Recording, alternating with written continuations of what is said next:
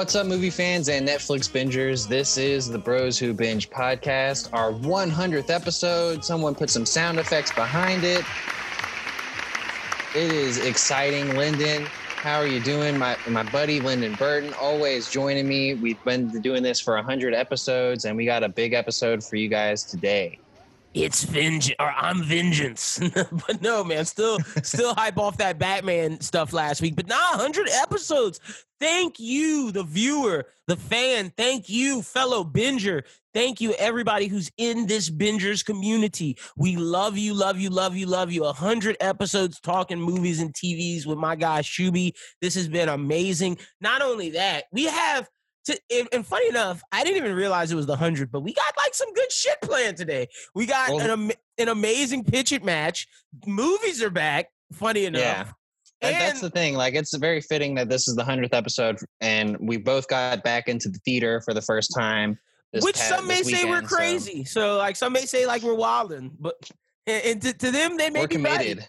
And it's just like to me, I'm just gonna say this one time, just so I don't feel guilty, because I, I, was thinking all, all the time leading up to this podcast, how am I going to co- communicate this? But I, I've, oh. I've, I've determined that it's just like, look, if you're going out to eat, you can't tell me shit about going to the movies. like there are people who go to the restaurants daily. I stay in my house majority of the day. The only time I leave out of my house is to maybe pick up takeout if I'm not cooking. Other than that, I'm at my house. And when I went to the movies, I felt safe. It was clean. I had hand sanitizer. No one was around me. So like, look, what you gonna do? I, I gotta go see movies. Oh, funny enough, the hundred episode, it, it's just it's karma that, or it's ironic. Let me not say karma. It's ironic that the first movie back is is New Mutants and not Tenet. Like that, that's what's ironic about it. But funny enough, we will be reviewing Tenet next week. But yeah, yeah. man, gotta. We had to you know, people in this pandemic situation have to be the first ones to kind of take the chance. And so we wanted to take the chance because we know that everyone's going to want to get out for tenet. We're here to tell you that if, you know, you should consider thinking about going back in the theater because they are taking every precaution they can to be able to make it a safe experience. And for us, you know, we both had ex- two experiences that seemed like it was it was back to normal with the movies, and it felt nice to be back in the theater. like it was just me me by myself sitting there. You had people in yours, but I, yeah, I, I pretty by myself. Out.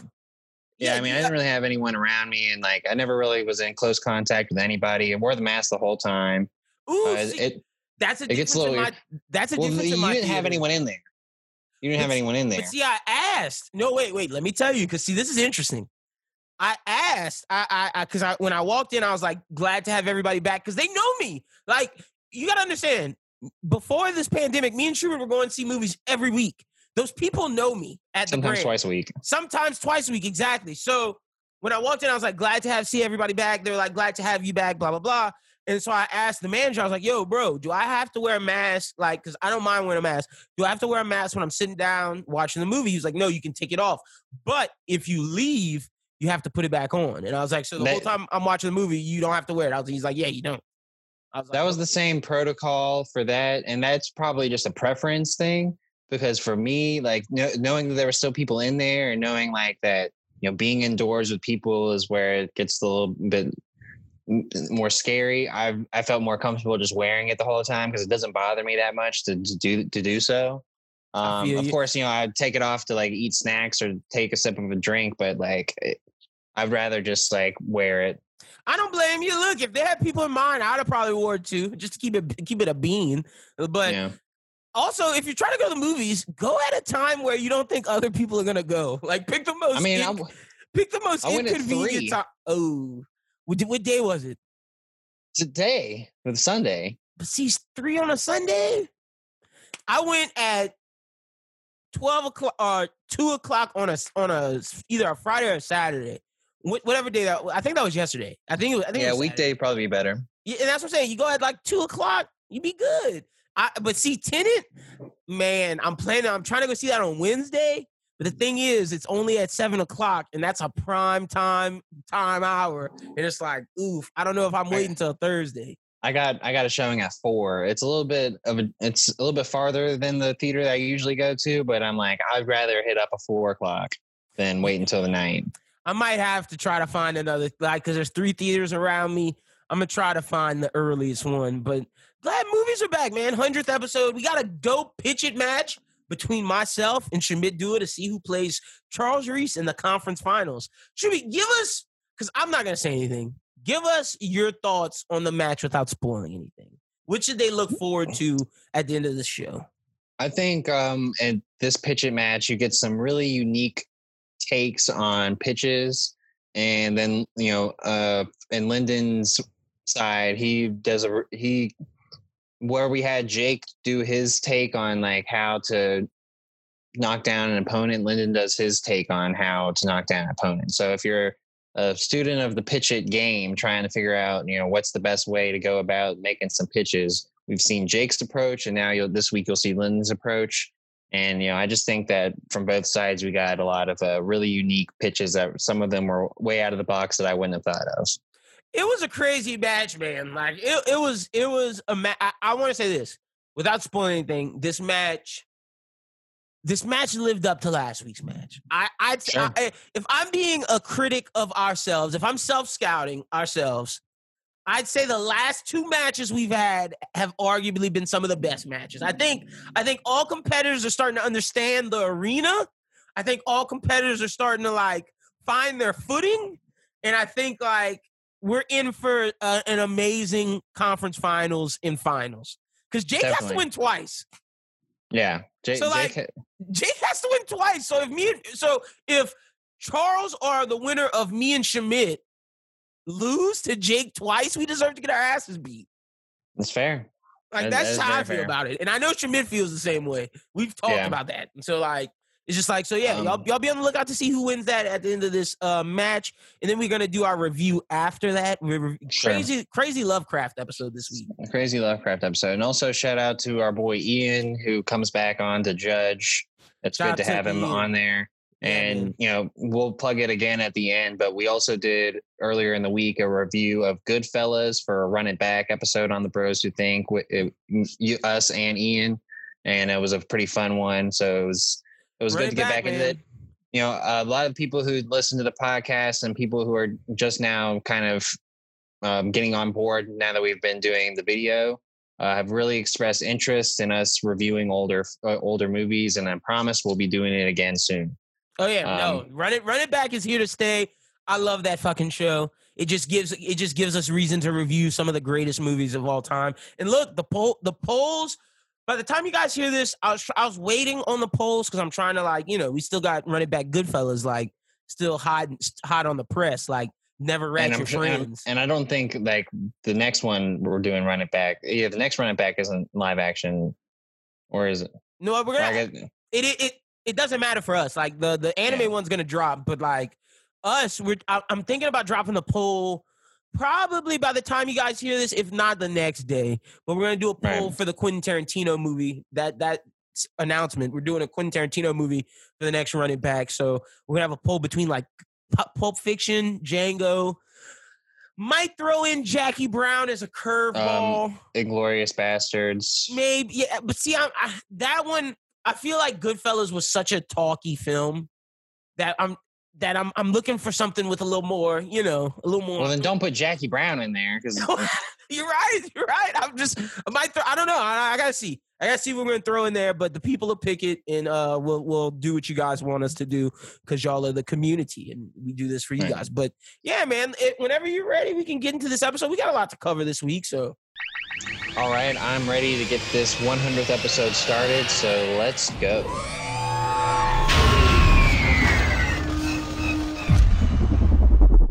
All right, Lyndon, we're starting the show off a little bit in the solemn way because it's a, you know we don't usually address actor deaths uh, on the show, huge. but this one was kind of unexpected and huge and really kind of um, you know makes waves in the movie community. But Chadwick Boseman passed away at 43 um, to colon cancer. He's been uh, he's been fighting for four years without um, without the public knowledge. Um, Not just the public, Ryan Coogler didn't know. His Marvel cast didn't know. I don't think Kevin Feige. Well, see, that'll be interesting. Uh, Kevin Feige might have known, but I don't think so. I don't think nobody I think knew. so. I don't think anybody knew. But before we get into any of that, because I, I, definitely want to discuss that, let's just take a moment of silence uh, for Chadwick Boseman.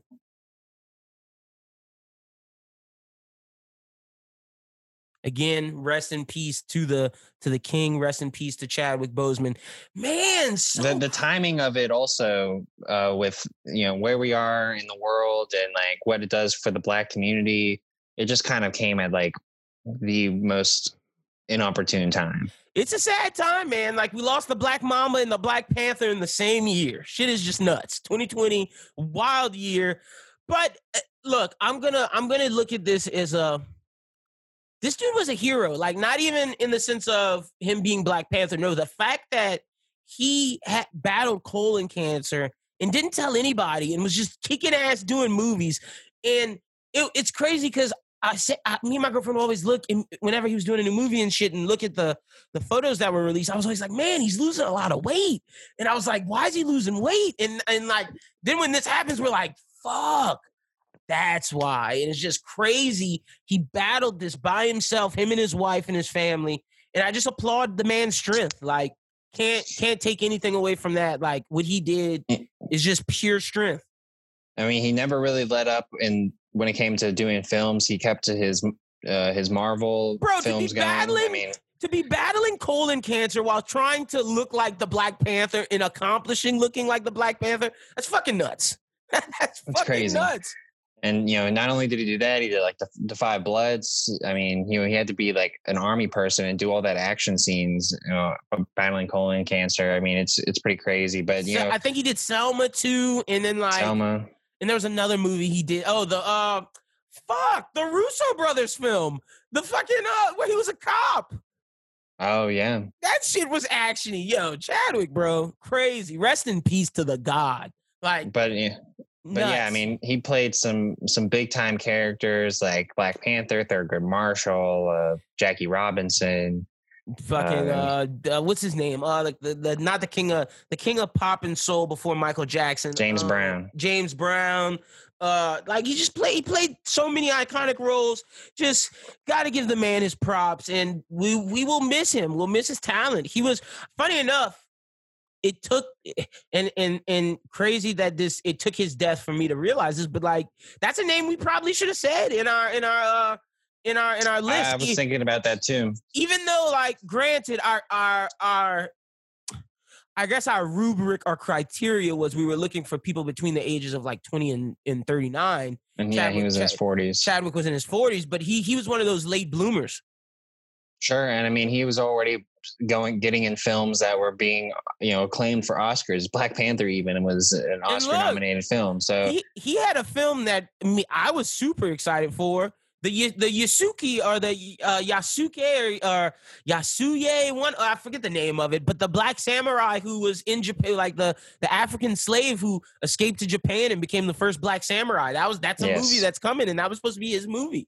And it's great. I, I'm interested to see who replaces him, but like Mm-hmm. That was something I was yeah, looking so, forward to.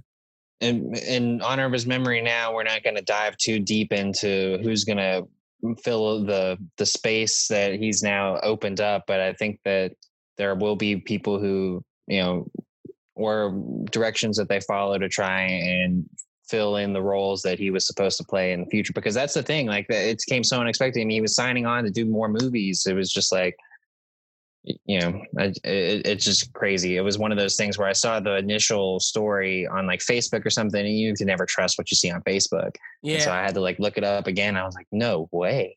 Yeah, when my, my girlfriend said it and i was like huh? What are you talking about over there? Like because see when, when when news in my house it's like she tries to tell me the news before like i get it because obviously from what we do I'm always like, yo, you heard about this? And she's like, she she always feels that like she's late and she's like, haha, I know this before you. And that that's like a little game we play. And so she was like, Yeah, this happened. I was like, What are you talking about? Like sometimes, sometimes when she tells me stuff, I'm like, hmm, are we sure? Are we sure that happened? But like this one, I was like, oh, what the fuck? This is crazy. But again, rest in peace to the guy, man. We will your memory will live on for forever for what you've done, not only for the black community, but movie fans in general. You brought iconic characters to screen and then just the strength behind it, it should, should will be remembered forever. So again, rest in peace to Chadwick Boseman. Sad, sad times. All right. Well, moving into our news stories for the week. The first thing I have is, of course, to try and start with a little bit of Star Wars. Um, the one joke I made this week was there, you know, discussing films. Twitter put up like that Anakin Skywalker and Darth Vader were, were going to appear in the Obi Wan thing. So of course I put up the uh, the Spider Man looking at each other, like, wait, what? But the other big name that's been rumored to appear in the Kenobi series is General Kenobi's number one clone, Commander Cody. So I'm wondering how that's all going to work out. I'm assuming maybe in flashback. flashback because like I can't imagine that Com- Commander Cody's still alive. And if he is, like, isn't he suffering like Order? 66? Well, he would be a, he would be in, in the Empire. yeah, they could easily do, and it would be an interesting way to look at how the, the clones transition to the Empire because that is a whole a whole deal with the, with it because like they started and then of course a lot of them phased out and there were different uh, moffs or generals in the empire who were like, well, I don't want, I don't want clones. I want, yeah, Storm normal people. Yeah. So like that could be an interesting thing to touch into, but this is the Kenobi series. So who really cares about how, what stormtroopers are doing? yeah. Um, but interesting to see that Commander Cody might get a piece in the Kenobi series. Look, building out the world, building out the lore, interesting stuff. This is this is the, for the for the hardcore Star Wars fans, but good for Commander for sure. Cody coming we, we, through. We will be getting Mandalorian trailer soon, though. And Dune trailer. Look, we're gonna get the teaser when we go see Tenet, and the full trailer drops September 9th. I'm hype. I am yep. hype. I've seen leaks. Honestly, almost got to see the leak teaser today, but right when I was going to watch it, Twitter took that shit down for copyright infringement. Warner Brothers was like, "No way." I'm sure I could find it on the internet if I if I really tried hard enough. Yeah, do but, a deep dive. Yeah, it's out there. But yeah, I'm excited for those two trailers. But uh, what we got All next? Right the next story I have is more. I don't know if you're excited about it, but it's something that I'm really excited about because out of all horror movies, Scream franchise is my favorite of the horror franchises. And they have announced that they're going to release the next Scream reboot January 4th, 2022. Very far away, um, but it's nice that they have it locked in. Um, Courteney Cox is going to reprise her role as news reporter Gale Weathers, and David Arquette will return to play Sheriff Dewey Riley. Um, Spyglass Media Group and Paramount have said the filming is expected to begin later this year in Wilmington, North Carolina. And Ready or Not directors Matthew Bettinelli Olpin and Tyler Gillett are helming the reboot with a script James Vanderbilt and Guy Bis- Busick have wrote.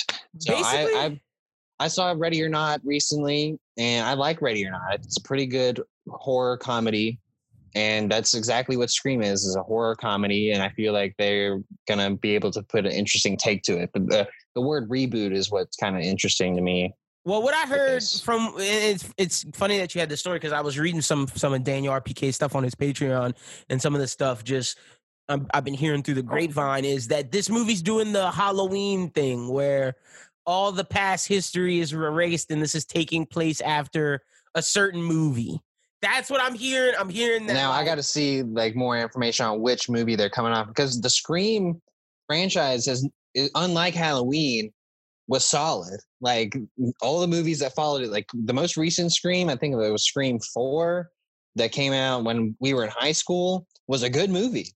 It I was really good. I didn't dislike it, but I'm yeah, but it's definitely doing that. Now I don't know which Scream it's. I, it, I want to say two. I want to say it's coming to everything after two. Uh, but I don't know. Uh, we'll we'll find out more information on that. But I'm I'm pretty sure it's doing that. Like I'm it's, I'm 85 percent sure. It's still far out, um, but I'm excited to to get Scream back because man, do I love a good Scream movie. We're we're in a horror vibe right now, man. It's, it's it's interesting. Some of the stuff, some of the content we've been consuming has been a lot of horror vibes. But good on Scream. Next up, Ezra Miller's Flash has some news. It's adapting the Flashpoint comics, but doing it in its own way. But however, it said that Eobard Thawne's Reverse Flash won't be the main antagonist of the next movie, leaving room for another guy to be the primary villain. That's not saying that he won't be in the movie, which I believe he yeah. will be. It's just he won't be the main antagonist. So the question is will he be kind of the guy behind the scenes pulling the strings and then we see him come in like a movie two movie flash two something like that where i think i think that's probably what it's going to be like you'll probably be like uh, something that is behind the scenes because there you can't really have like a, a timeline arc without a fellow speedster doing you know working in the speed force so like I don't understand like how you can in- include Reverse Flash. I can see where maybe they were not going to make him the primary villain. They'll probably create whatever whatever the hell they want to do. But it see that that that that blows my mind because it's like you're not gonna if you don't do him the the go to thing in a comic book fan's mind is to go to the Rogues Gallery. But because it's a timeline movie and we're going to see Michael Keaton's Batman, we're going to see all these different Earths in this multiverse none of the rogues fit in that. Like the only one, maybe, maybe Mirror Master through the mirror dimension. Like, but that's like stretching it. That's like me stretching the the envelope as far as I can stretch it. So this tells me that like the movie might not be focused around a villain. The movie might be focused around like events. Flash becoming Flash. Becoming Flash, and like it's it's a it's different vignettes of him going to these different Earths, fighting these different these different outcomes or these instances. I see. I don't know. This is this is this is mind boggling to me. But like, yeah, like that's the like when they said you know no Aquaman, Wonder Woman war. I was like, okay, that no Thomas sense. Wayne, okay, but no Reverse Flash as your main villain for a Flashpoint movie. Like it just doesn't seem to make a lot of sense. But it, I, I don't know where you go. So like it's interesting. This is going to be some original stuff. Like is he going to fight Batman goons? Like is this going to be him fighting Michael Keaton Batman goons the whole time? Like what, what, what's going down? But see, to me that just tells me he's going to be just going to different Earths, encountering different shit, or he's dealing with a different timeline to where. Do they create another speedster? Maybe you can maybe see a Godspeed. Maybe see like a uh, uh Red Death, but like all that's too like to me none of that stuff happens until the instance of the meeting between him and Eobard Thawne and then the the kickstart of their violent onslaught which sends shockwaves to the speed force thus creating all these new people. So it's like I don't know. It, I don't know. I I I, I have no answer but right like now. you said since since they're not making him the primary villain I have a feeling that he's going to be in it in some capacity. So like that's what I'm thinking that's why I'm thinking like maybe he gets very generated into the speed force and then um, beyond that there's like some other some other force out there because what I remember from the TV series, and you know, you can't really base anything on the TV series, but there was some other people that were dealing with the whole time thing that were almost like overseers. And it's kind of like, you know, what you see with like the the legends where like there's like a time thing, like a commission, like the Umbrella Academy. It's like maybe that's something that they do. Like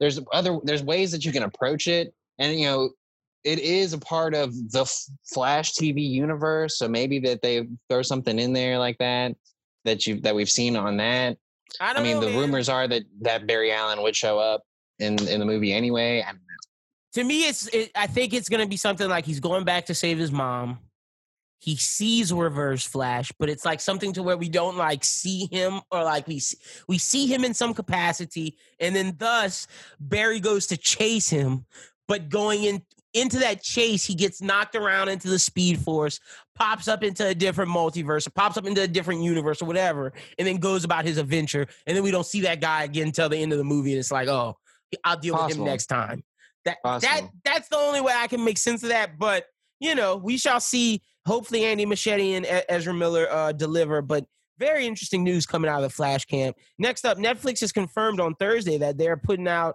live action series inspired by high popular gaming movie series Resident Evil. The eight episode drama series will be written by executive producer, showrunner of Supernatural, Andrew Dabb. Hopefully, they follow the video game more than the movies did. That's all I got to say about that. Because if they don't, that shit's just gonna be Milla Jovovich part two. That was just the Milla Jovovich show over there. That shit was asshole. Like now I think dumpster juice.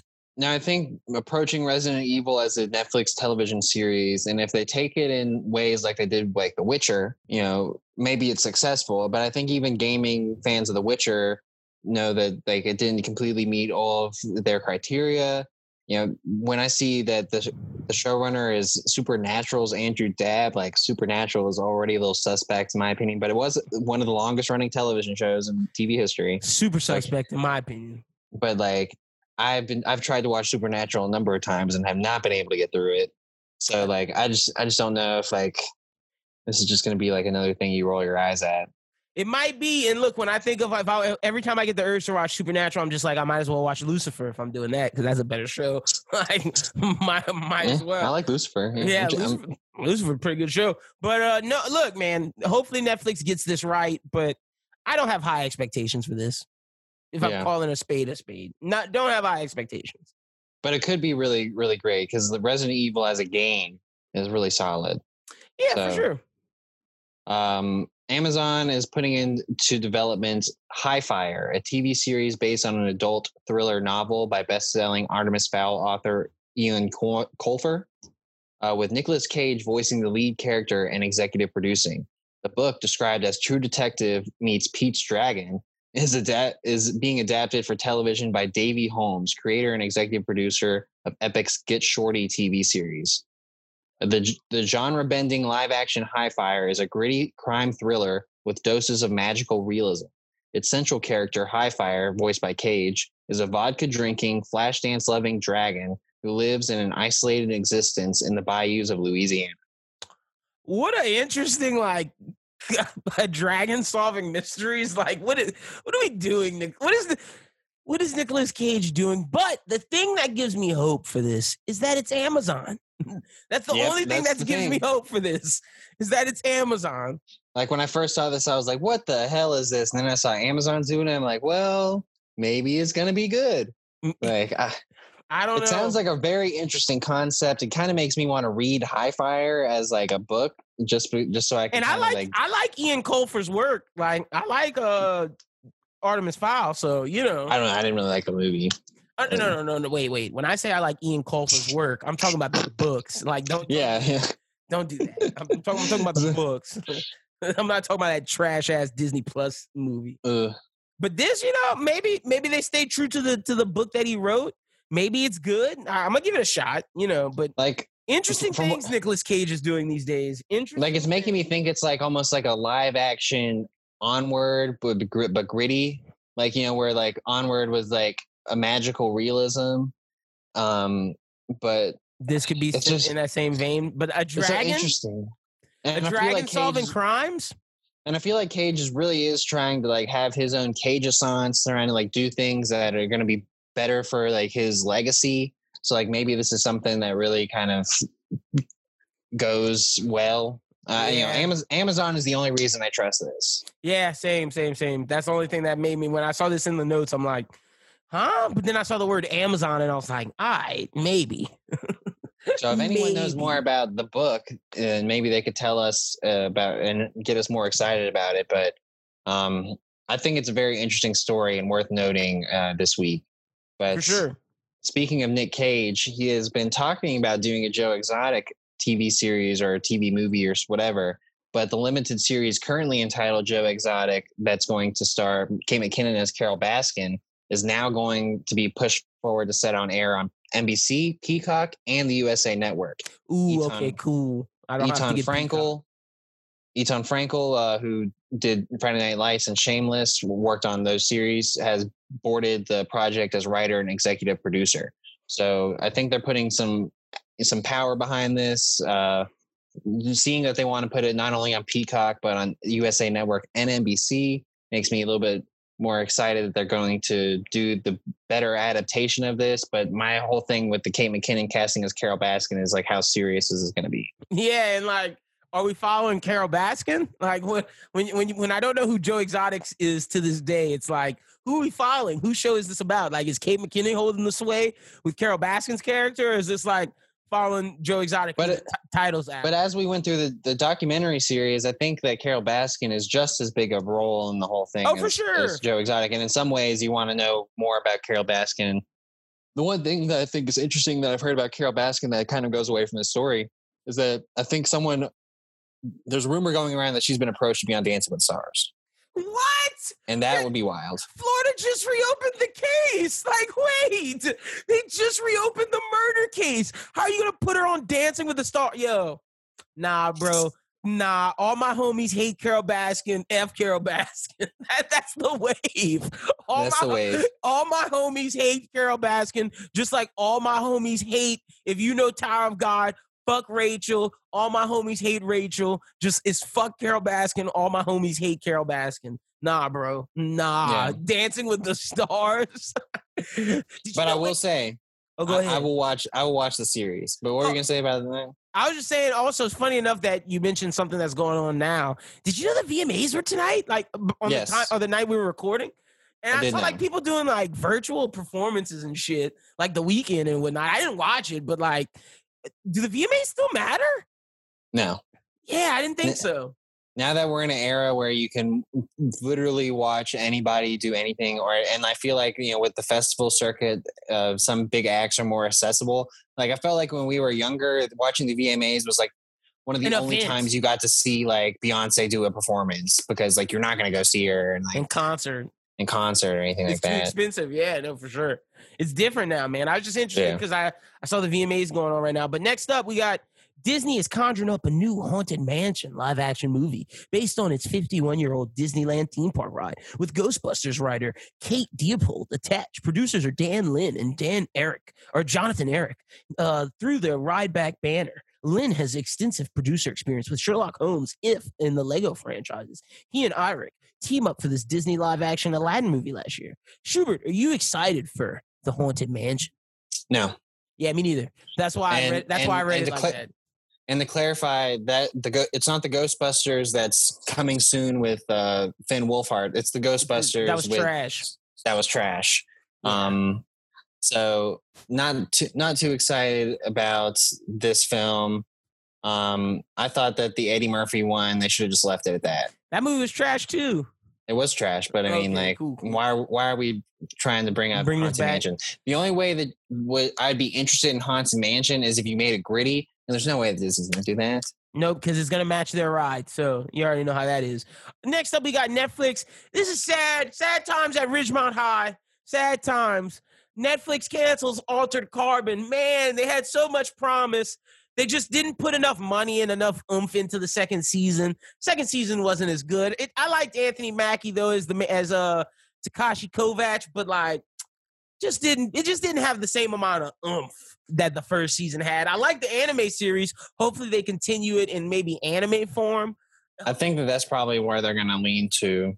And it fits better that way because they're allowed there. They can do more with like it. Uh, hopefully they they go to do some 2D animation and get out of that 3D vein. Unless they do it more like Dorohedoro, and, and I'll appreciate it more. But like sad times at Ridgemont High. I, re- I was a big Altered Carbon fan. If anything, Altered Carbon should teach you how to do Cowboy Bebop.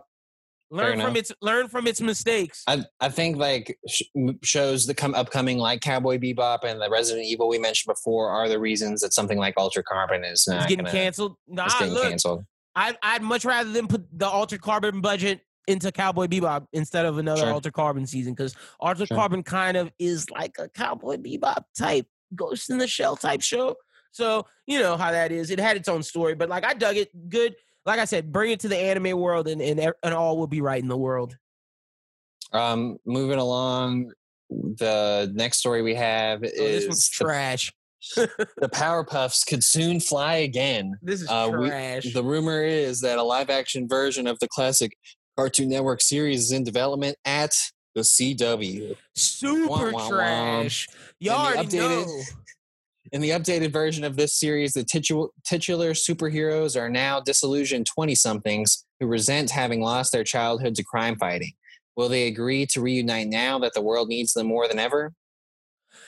Yo, maybe you could maybe get me to buy this if this was like Netflix or Amazon.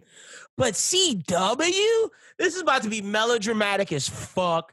Oh, this is this this is just this is just heartbreaking. You you guys already know if you if you've been a Bros Who Binge listener for a while now, you know how me and Schubert feel about the CW. But if you're if you're new to us, we do not fuck with the CW. I stopped watching Arrow after season five. Like I haven't watched Flash since season two. Legends of Legends I haven't watched since season one. And Supergirl was booty from the jump. I don't watch Batwoman, and Supergirl can can and Stargirl can suck a wang. Like, and, and honestly, like some of the other trash. shows, some of the other shows that have been on there, like Riverdale. Riverdale was a show that actually had a solid op- opening. Um, but then it became CW. Again, came way too melodramatic and weird. Uh, Stargirl getting messed up by it. Um, so All American uh, you liked for a little while. But... I liked for a little while, but then it just became super melodramatic in the second season. And what else did CW produce? I'm trying to think of some of the other shows. iZombie was all right for a little bit. Like it's just you know what you're getting from the from this network. Cookie CW cutter. hasn't been good since uh, One Tree Hill. And even and even then, when you when you rewatch One Tree Hill, the later seasons are not as good as the earlier seasons. Are trash because, because they become too melodramatic, and it's like CW just bites itself in the foot every time.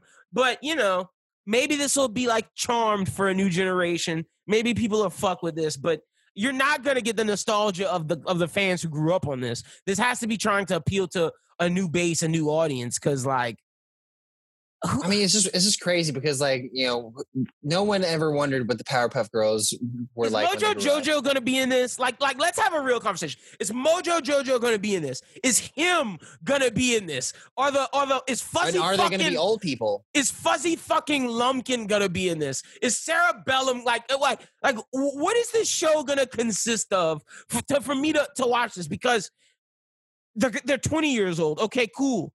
Are they fighting monsters still? Like, are monsters still attacking Townsville? How is CW going to have the budget to show monsters? How is CW going to have the budget to show a Mojo Jojo and a him? Like, how am I going to buy these things? Is what I'm asking. Like, is, is well, the gang I'm, Green I'm thinking, Gang going to be there? I mean, I'm thinking there's going to be like a whole episode where like you know, Blossom is dating this guy, and Blossom's gonna go, you know, the rowdy uh, rough boys. Like, yeah, Blossom's gonna be flying around, making sure this boy's not running around on her or something like that. I mean, like, it just seems like it's gonna be. Oh gosh, that's horrible. That that's that's know, that's just as bad as the Fresh Prince news we got a couple weeks ago. Yeah. So I mean, like, I this this is crazy. Like I can't believe that this is the direction they're trying to do now. Cartoon Network, are y'all that st- gr- groundy for money that you need to sell your property, or is this like the people? Is this the creator selling the IP? What is this? I need to know who's doing this. Who is doing this to us? yeah, like what? Uh, if the creator needs more money, I get it, but like, bro, don't don't sell your soul to the CW. like, at least sell your soul somewhere else, not to them. oh my gosh, Jesus! But all right, yeah, that's all, right. all I got on that. It's just trash. all right, so one news uh, that came out this week that I'm super excited about because I love the, all the reality trash is uh, The Bachelorette has set its date. It's going to start October 13th. Is this the last season? this is the season that is supposed to, was has supposed to been happening all year, and like COVID messed it up. And so Clare Crawley is that the Bachelorette. Matt's on. Matt was Matt's not on it. Matt was oh. supposed to be on it originally, but then he got cast as a bachelor. So then they so like, now, so the so here's the drama on Clare Crawley is the bachelorette. So what is known is, and they're pushing that Clare Crawley is the bachelorette because like she's been supposed to be the one the whole time. But what's happened is that Clare Crawley called off in the middle of it and was like, "I like this dude on the show. We're getting engaged. I don't want to do the rest of it." So, and this was like after like the second or third week of, oh of the filming. exactly. Because like obviously she had known who the people are, so she's been in contact with them for like months. So like she gets she gets the filming, she she finds the guy she likes, she's like, I'm done. so they so this is so they're gonna bring in Tayshia Adams, who if people in Bachelor Nation know, Tayshia is uh, an African American, stunning, stunning, beautiful. Uh, should have been the Bachelor from the jump but she's going to take over for the second half of the show. So like it's interesting because they're not showing because it's supposed to all be secret or whatever. But you know, I know all the rumors and spoilers. Thanks, Reality Steve. Um, but yeah, so Clare Crawley is going to be in it for like two, three weeks, and then Tayshia Adams is going to come in and take over for the rest of the show. What? What? What? What type of sh- shenanigans is this? So you're telling me for three weeks I'm gonna watch this girl named Clare Crawley go. Then she's gonna say fuck this and take her man and dip. And then this new girl, Tasha Adams, comes on for the remaining however many weeks. Yes. Do we get two weddings at the end of the season? Like, are we going to see Clare, Clare Clare Crawley's like engagement, and then are we going to see Tasha Adams' engagement as well? Well, we don't know what happens with Tasha because they're still filming. Uh, mm. but I, I, don't know. I, I, really don't know. And then this, this and this guy Matt's just, and this guy Matt's just in the wings waiting for his turn. He's just waiting. He's just waiting. He's waiting for the season to be over so that he can start his uh his journey as the Bachelor. I think they're hoping more so that COVID lets up so they can go do like a, a real season because this, this is definitely going to be a weird one. I'm excited. Yeah. I, might, I might actually watch this because we're gonna get the little switch. This is one of those times where Chris Harrison says this is gonna be the craziest Bachelor season ever, and I believe it. I believe it. Like he this does is that like, every year.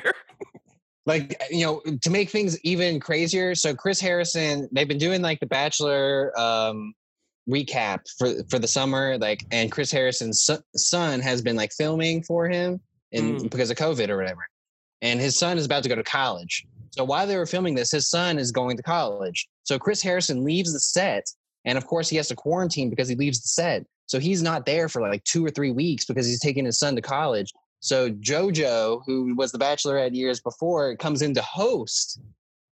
So like talk about the weirdest season of the Bachelorette ever. This is going to be completely bonkers. So That's August, October October 13th, the the craziness begins, and I'm excited. You, you might have sold me. You you might have just sold me because like I haven't been interested in a Bachelor slash Bachelorette season in a while.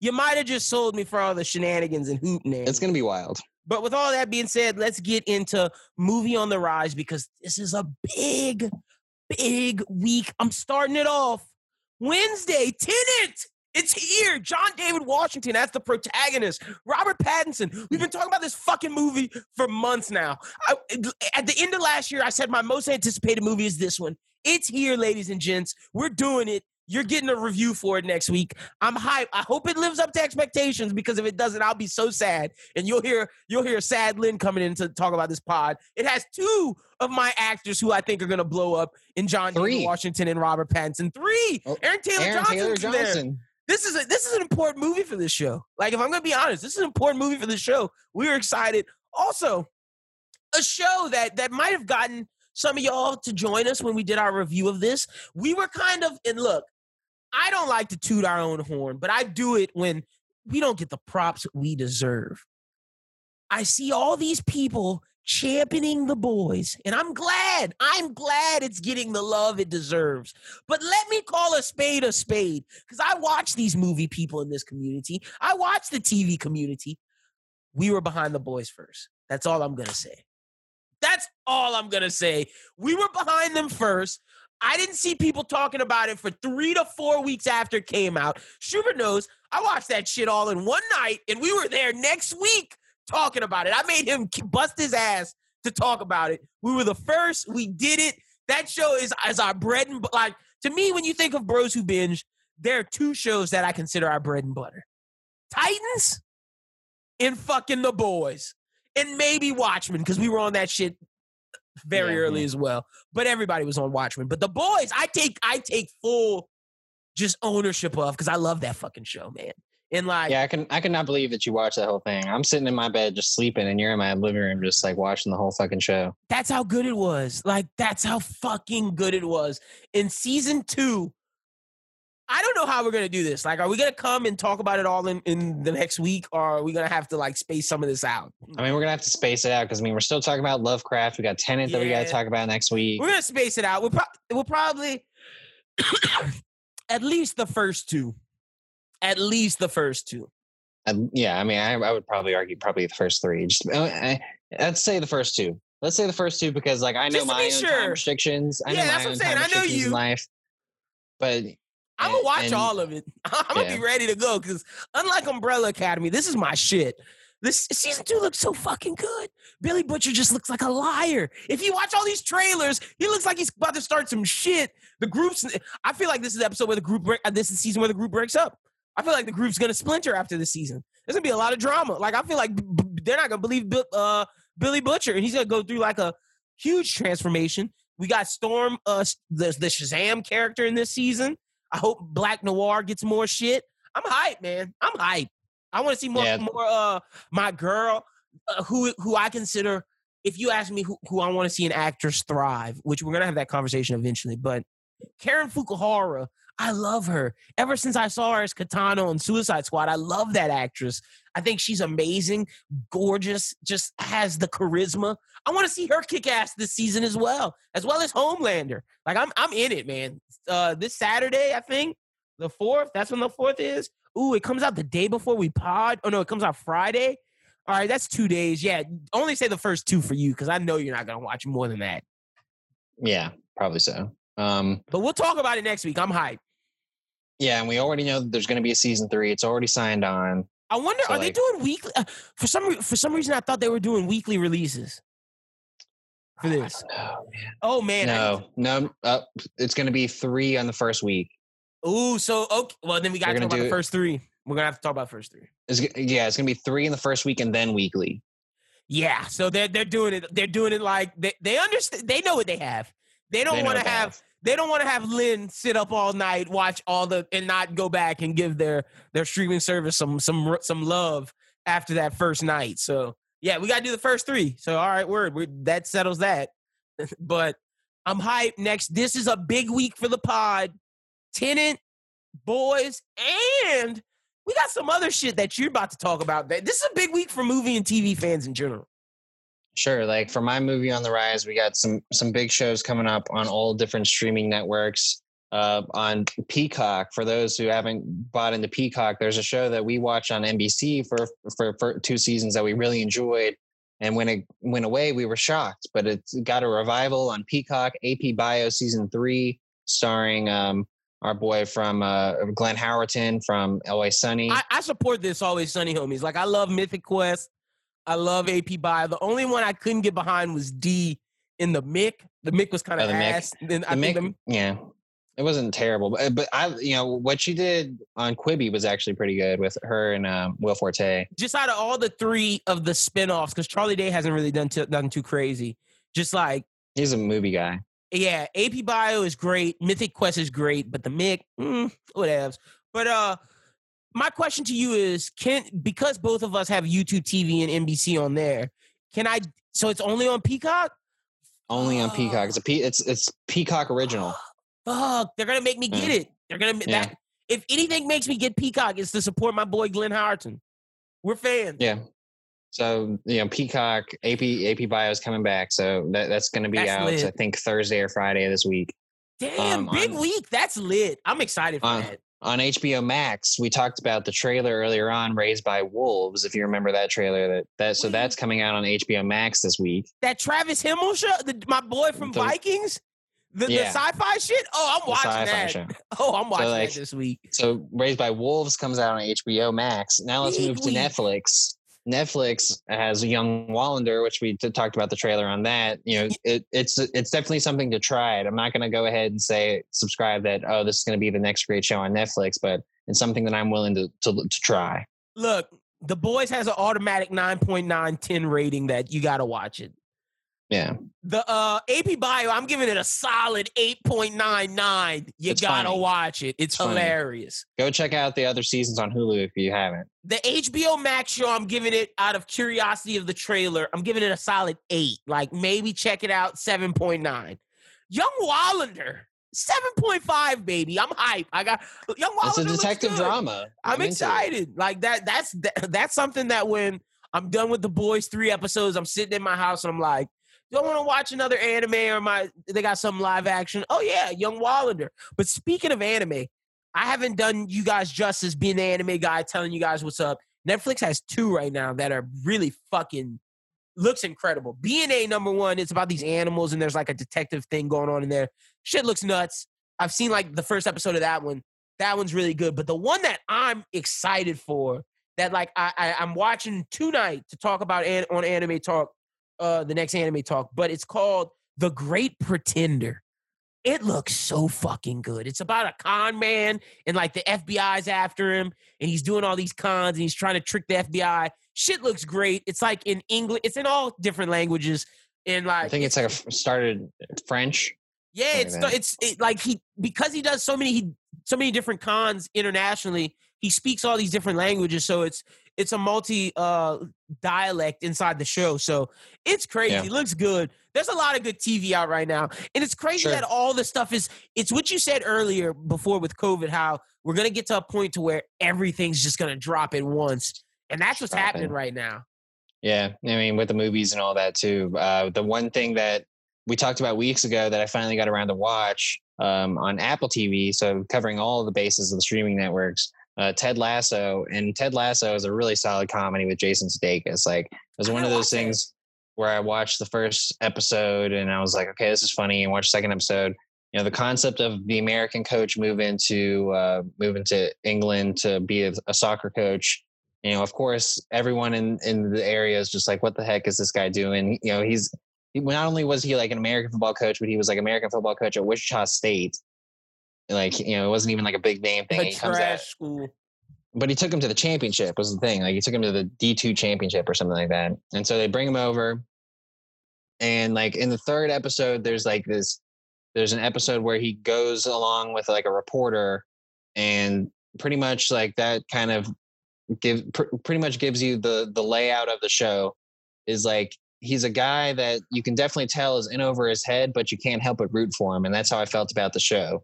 Like you know, Jason Sudeikis' character is a little bit um, it, it's funny because it's just one of those comedies where you're like you root for the guy. It's not like mm-hmm. The Office where you you cringe at some of the moments. It's like funny, but also has a lot of heart. Okay. So I think it's a it's a good little show to check out on Apple TV. Apple TV spitting out pretty good content too. So has some pretty decent stuff out there. But with that being said, we got time. a lot we got a lot to discuss next week. Y'all y'all be on the lookout. Tenet, Boys, Ted Lasso fucking uh the young Wallander. We got a lot next week. It's gonna be litty. But it's time. It's time for the pitching match. It's time. Are you ready? Yeah, I'm, I'm ready to go go defend our show because you're out. Like I have to hold it down. I gotta hold it down for us. So let me try to put my best foot forward and win for the bros who binge boys. But with that being said, Schubert, I'm gonna toss it to you for our pitching match. It's time for another pitch it match man, I'm excited for this one. We got Lyndon is coming to play today. So he's going to take on Schmidt. And we've been talking about this, hyping it up the whole episode. It's finally time. You know, let, let's go real quick to Ian, who's going to be hosting this with me. Ian, how are you doing today? Are you ready for this match? I'm doing great, man. Uh, it's good to be here. Um, I think we're having a little bit nicer weather here in Michigan than you guys are there, but I don't know, maybe um, no, I'm, I'm glad y'all are doing okay. Uh, I'm glad y'all are safe. Um, and I hope you stay that way throughout this uh, storm that's going on right now. Uh, but I'm excited for this pitch it match. It'd be something nice to take our minds off of everything that's going on in the world in general right now. Uh, you know, that's why we do the things we do. So let's fire it up, man. I'm, I'm, yeah. I'm excited. Speaking of that, with everything going on with the hurricane, that means that Lyndon is out on location uh, let's go to our contestants. Lyndon, how are you doing today? I'm doing well, man. I'm out in Mobile, Alabama, escaping the hurricane, you know, chilling. Sponsored by Grizzly. Nah, I'm just oh, joking. God. I'm just joking. I'm just joking. Got him here though. Grizzly hit us up. You already know the deal. But I'm I'm here ready to to uh, take on Schmidt, and uh, I wish him good luck in this match. Schmidt is also from Bourbon Street Shots. Schubert. He's the lead writer of Bourbon Street Shots, and he has a podcast. Uh, hold on, I listened to his podcast. Let me pull it up.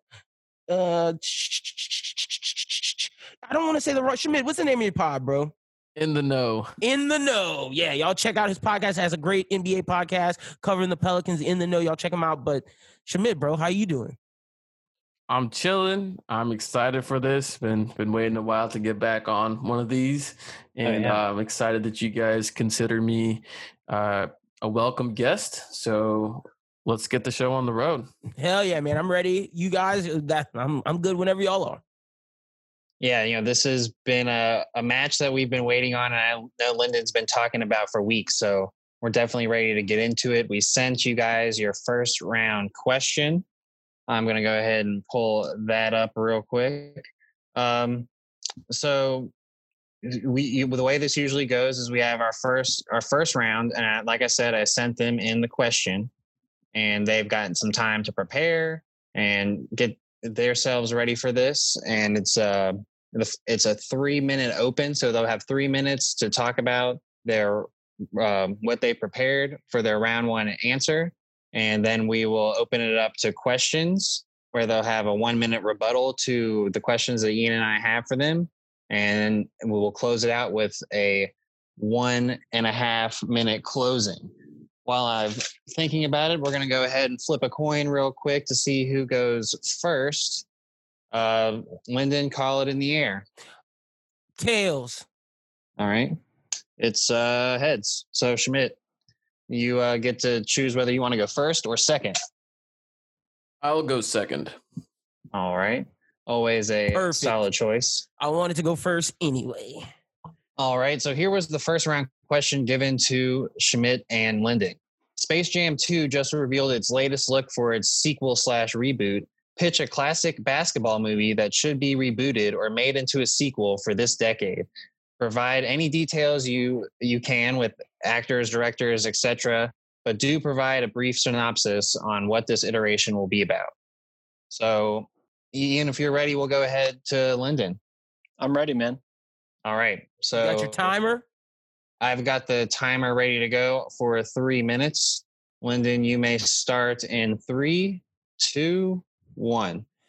Okay, so this question to me is a classic pitch it question. So it's basically pitch a classic basketball movie that should be rebooted or made into a sequel for this decade. When I think about this, what sticks out to me is this decade okay, what is going on in society and sports? On the society front, we're looking to the rights to right the wrongs of the past, and we're more socially conscious. And when you think of this decade with sports, something that always stuck out was being more player friendly, even more so about society, uh, even more so when it comes to society, the aspect of paying players and the corruption of the NCAA. So to me, two movies that stick out that tie in corruption of NCAA, paying players, as well as a socially conscious and looking at that. Two movies that I thought tried to attempt that early on, but one succeeded, the others didn't, was Blue Chips and He Got Game. Now, to me, the problem with rebooting Blue Chips as you would have to have multiple NBA stars in the movie, and multiple NBA stars can't act. Like, let's be, let's call it space spade.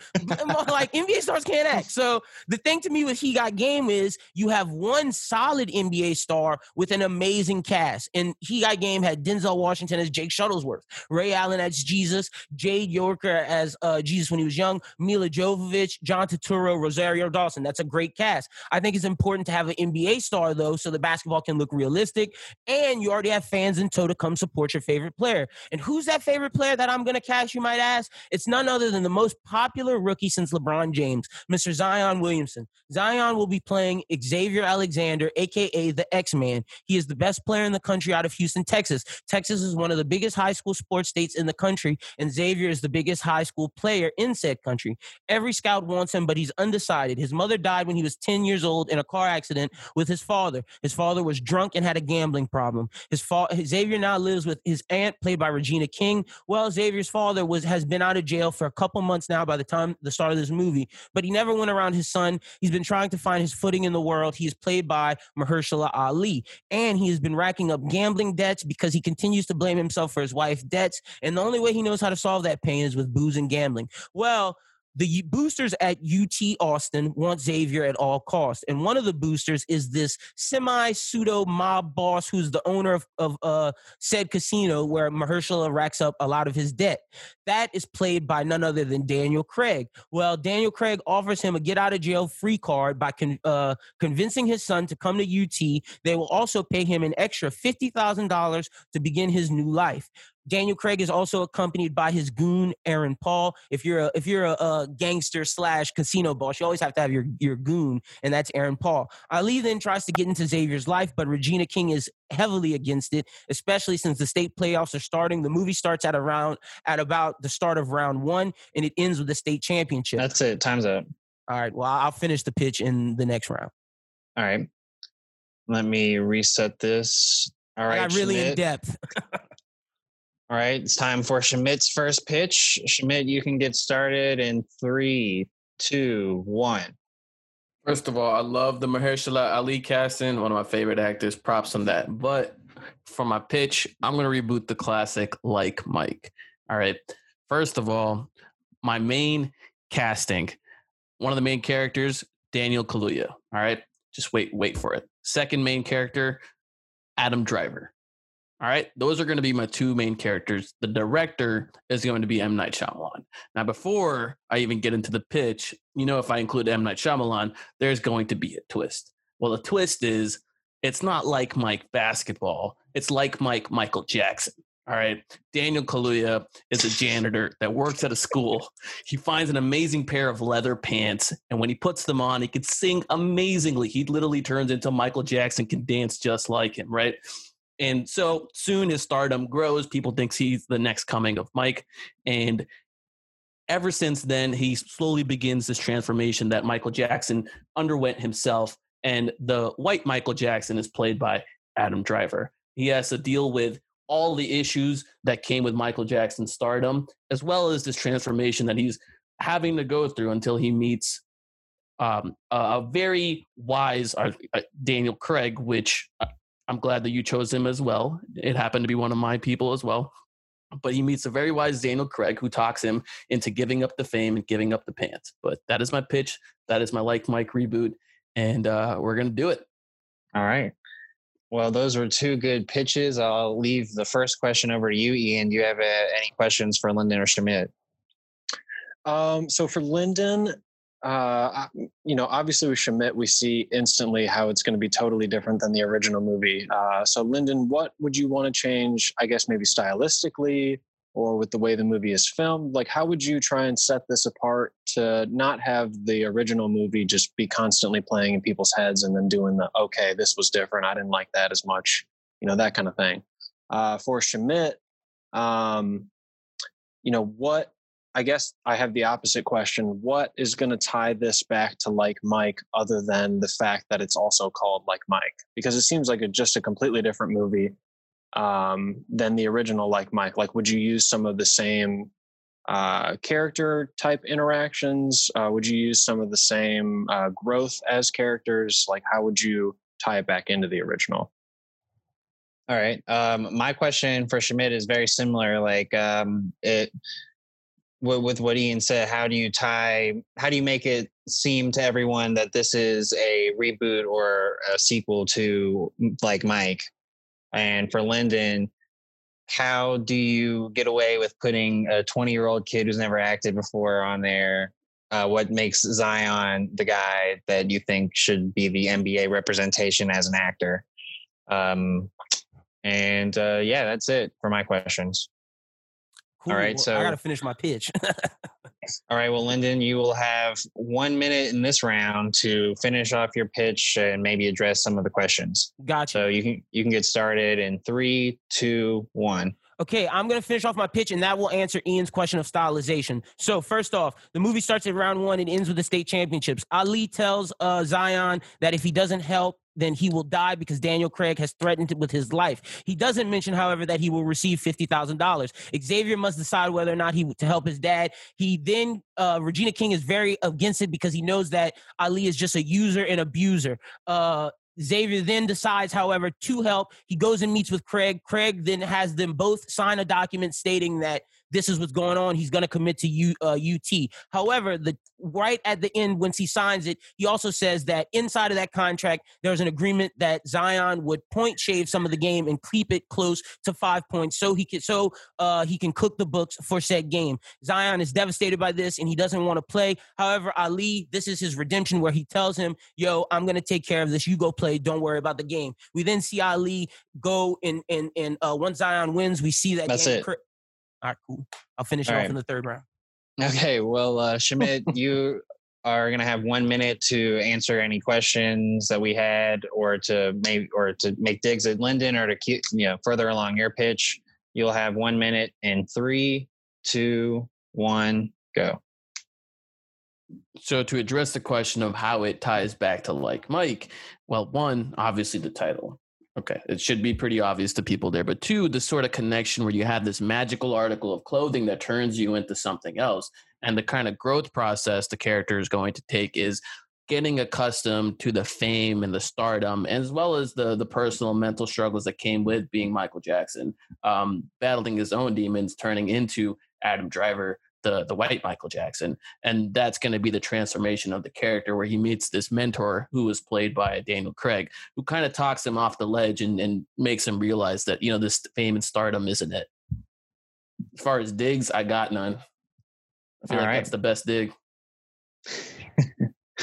uh, that's it for that round. Um, I got so 130, huh?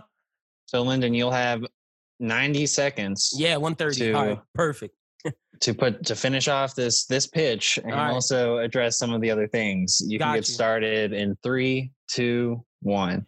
Ali determines that look, it's about my son. I can't let him fall down this path like I did and, and fuck up his life. So he ends up he tells Xavier to win the game. Xavier ends up winning the game, and then after Daniel Craig gives a press conference.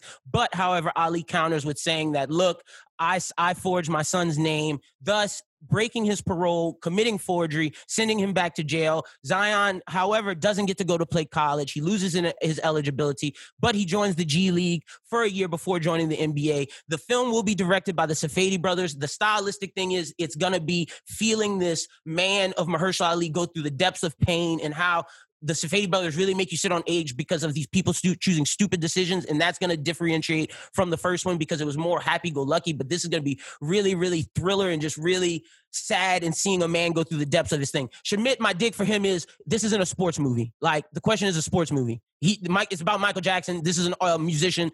That that doesn't answer the question. I get he's calling it like Mike, but it has nothing to do with basketball. It's a it's music. If the question was music, he'd win, but it doesn't. And he said he doesn't have any digs to me because I have a good pitch. So look, that's that's what it is. It is what it is. But the Safdie brothers directing, Regina King, you got Daniel Craig, you got Mahershala Ali. Zion should be there because he has a fandom already, and he could take acting classes like they did for uh, Ray Allen. All right. So that was Lyndon's pitch for a He Got Game reboot uh, starring Zion. And um, now we'll go to Shamit for his final rebuttal here with 90 seconds on the clock. Shamit, you can get started in three, two, one. Look, if it takes you three rounds to flesh out your pitch, it's not really a well thought out pitch. That's my opinion. As far as the question goes, it was asked what sports movie, what basketball movie would you reboot? It was never specified that it had to stay within the basketball realm. So, like Mike being a classic basketball movie, I figured you could use that as a play on Michael Jackson and who is a star in and of himself. Who was there was two MJs. There was Michael Jordan, there was Michael Jackson, and those were the two biggest stars of that time. And I think making a movie uh, at this time about Michael Jackson is well appropriate. All right. Well, uh, that ends round one. And uh, so, Ian, what, what do you think about this round one pitch between Shamit and Lyndon? Oh, man. Um, so it was a very well fought round. Um, Shamit, you know, your pitch, I could see instantly Adam Driver, like a close up of his face as he turns to the camera with his perm and he just lets out a whoo. Um, so I thought, you know, uh, very creative to flip like Mike like that and use the other famous Mike. Uh, so props to you for that. Lyndon, on the other hand, I feel like after listening to your pitch, I just actually watched the, the movie. That's how well you know thought out and put together it was. Um, Shamit, I think you were at a disadvantage because Lyndon hosts this game, so he knew exactly what he needed to go for in that one uh, to flush it out well. Um, but the deciding factor for me came early. It was in round one when Shamit said, I'm going to have the, you know, the piece of paraphernalia be pants. I thought you totally missed the opportunity for a white glove. Uh, so for that reason and that reason alone, I'm going to have to go with Lyndon in this one. Wow, that that that's a that's a good dig, but I did not even think about that. That definitely kind of puts me through my head. But uh, for me, I really appreciated Shamit's pitch because it makes me really excited for these next rounds. If he's going to come out here, and I love flipping the question because I always, you know, my questions aren't always the most set in stone. If you can find a way to at least to flip it and you know turn it into something that I never even would have expected, uh, that's always well appreciated. And you know, Lyndon as well. I, you know, when I had my match a few weeks back, I had a pretty well thought out, fleshed idea, and I mean that's that's what this round one's all about. You get the time, give give us the lowdown, and like you said, I feel like I've seen the movie. Um, for me, uh, I'm always I'm always a fan of being surprised, so I'm going to go with Shamit for round one. So that's going to take us to the mystery third judge. Um, so you guys talk amongst yourselves while I go to the other room and talk with them we are back with the decision from the third judge. The third ju- judge, um, his knocks with Shamit were what Ian said. With thought that the white glove was, but it would have been the perfect idea for that, and also that um, it really didn't have a basketball element, which he kind of was hoping that there was be a basketball element to this round as well. So for that reason, we're going to have to go with Lyndon, and Lyndon wins round one, uh, which gives him control of the board for round two. Just to remind people what's going on in round two. So Lyndon, being the winner, will get a chance to pick a category and then a number to get a question. And once we establish the question, he'll get to decide whether he wants to go first or second.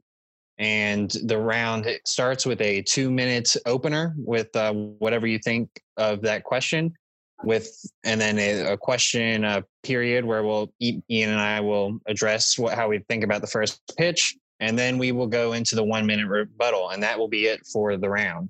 So the categories for round two are choice sports film and tv and those who don't know what choice is choice you get to choose what you want to pitch you don't have to think about it on the fly you get a question you get some options and you choose so, Lyndon, out of those four categories, what are you thinking? I want to go with film for the first one. All right. And what's your number? Five. All right. Um, it's pretty on on topic with what you and Ian will and I will be doing later on on the network uh, by talking about Goodfellas, a Martin Scorsese movie. This question is Martin Scorsese is known for his gangster movies. Pitch a gangster to use in a movie that you would like to see him tackle. Um, right. You can interpret the gangster however you want.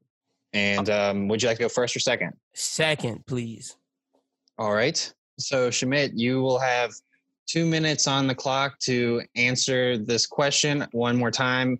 Martin Scorsese is known for his gangster flicks. Pitch a gangster to use in a movie that you would like to see him tackle.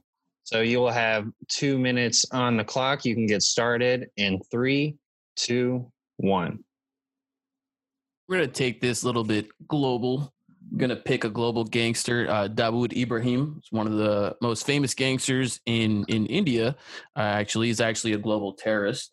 And I would love for Martin Scorsese to branch out rather from the nitty gritty um, in your neighborhood or in your city type gangster where it's it's more real to kind of like this global uh, enterprising uh, terrorist of a person who controls so many different facets of crime and and the different layers that it takes to get to that level and maybe even tackle a bit of his origin story what it took for him to get there and then at his peak uh, where he's at and address how the various government agencies and uh, police agencies are really going to go after this guy. And it could be a cool duality between him and his life and his background, but also a very small focus on on the team that is specifically responsible for for taking him in and kind of shifting perspectives on both as they play this chess match between each other.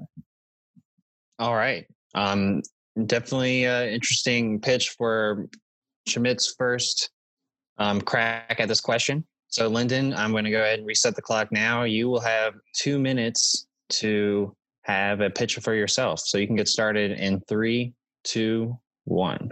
Martin Scorsese is known for tackling either out of the country movies or keeping it with with white culture and white America. Something I would love to see Martin Scorsese do is tackle a black gangster.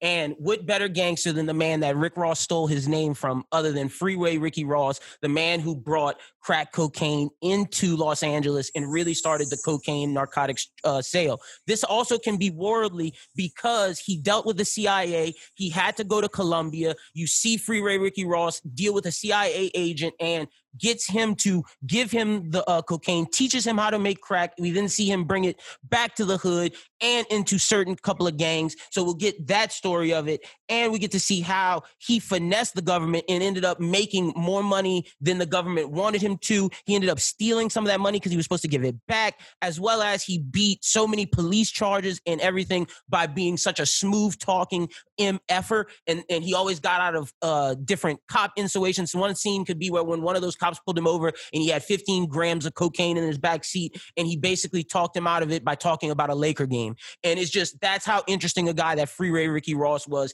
He was worldly, and the thing was, he was a co- he was a high school dropout, but he found a way through street smarts, and that's something that Martin Scorsese is great at. Is when he deals with street smart people, wise talkers, and this is what Freeway Ricky Ross is. It's up his alley with cocaine, and it brings Martin Scorsese into a different city, which is L.A., and a different culture, which is black culture, something we've never seen Martin Scorsese tackle, something I would love to see him tackle. And no, the person to play Freeway Ricky Ross is none other than Daniel Kaluuya.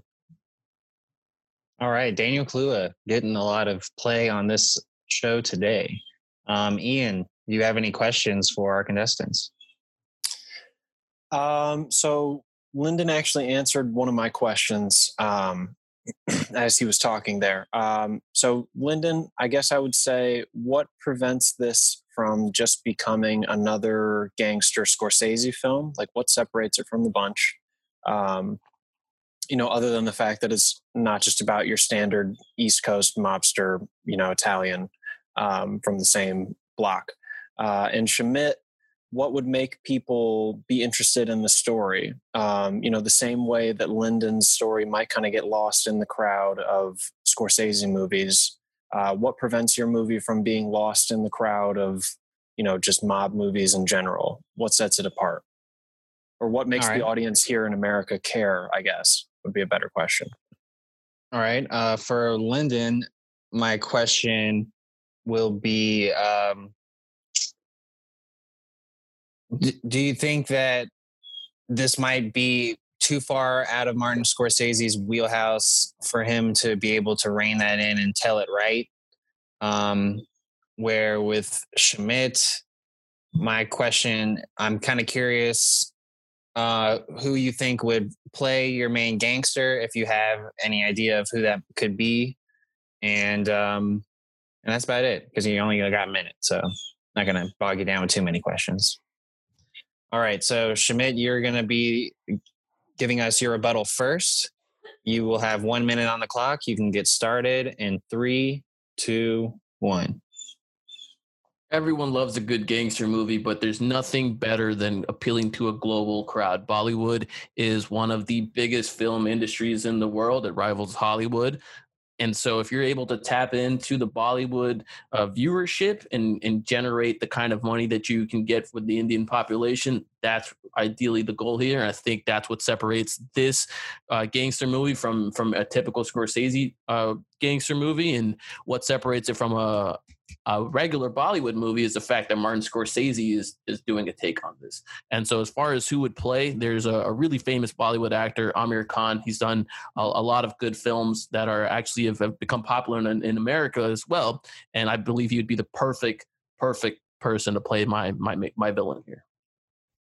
All right, Lyndon, you will have one minute for your rebuttal, and you can get started in three, two, one as much as I love Shamit's pitch, if you know Martin Scorsese, his problem is he knows American culture. Schubert, that's why I don't think he'll be out of his wheelhouse, is because he knows American culture to a T. And the thing that Ian wants is what makes this different from his typical movies is uh, Rick Ross ends up going to jail, but it doesn't stop at jail. He learns in jail. He ends up getting a law degree to get himself out, and he exposes the Iran Contra. We'll get to understand everything about the Iran Contra and the CIA. But Martin Scorsese's worst films was when he went out of the country with Kundun and uh, Silence. We see Martin Scorsese cannot tackle non-American things as well. Those are his worst films. Now, again, like with Ian's question, we get to learn everything about the Iran Contra through this eyes of this black man, and we get to see how crack was brought into the hood. That's what makes this different from a, a, a typical Martin Scorsese, and it fits in with the socially conscious thing of right now of how America has not given black people a fair shake by using one of their own right. to poison their communities. All right, I'm not going to pretend I heard any of the end hey, of that because you were You're striking that from the record. We're disregarding hey, that. Look, right, stenographer, but, scratch that. You can scratch uh communities. okay. Uh, well, anyway, Ian, what are you thinking? Uh, very good job by both of you guys um, coming back and directly addressing oh, yeah. our questions. Um, I'm not going to ask a question. I just want to hear what you guys oh, no, say in the last round.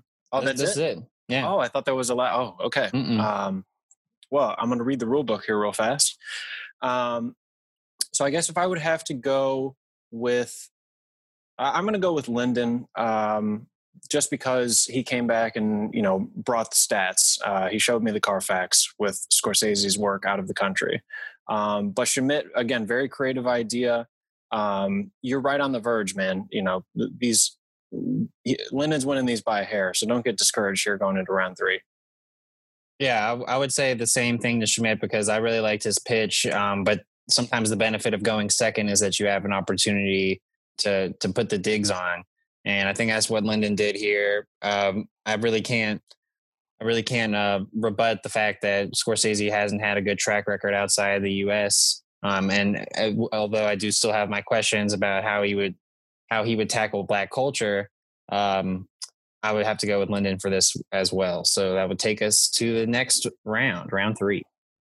All right, let's, All right. Go, let's go TV. TV. All right, what's your number? Six. Okay. Um, pitch a Disney princess to get an action series. Bet. Um, it could be series or a movie by that, or is it TV? So it has to be series. TV series. Um. Oh man, I should go first, but yeah, I'm gonna go first. I'm gonna go first. All right. I'm gonna go first. All right. So again, the question is pitch Disney Princess to get an action series. Lyndon will have two minutes on the clock to give his first pitch. So Lyndon, you can get started in three, two, one.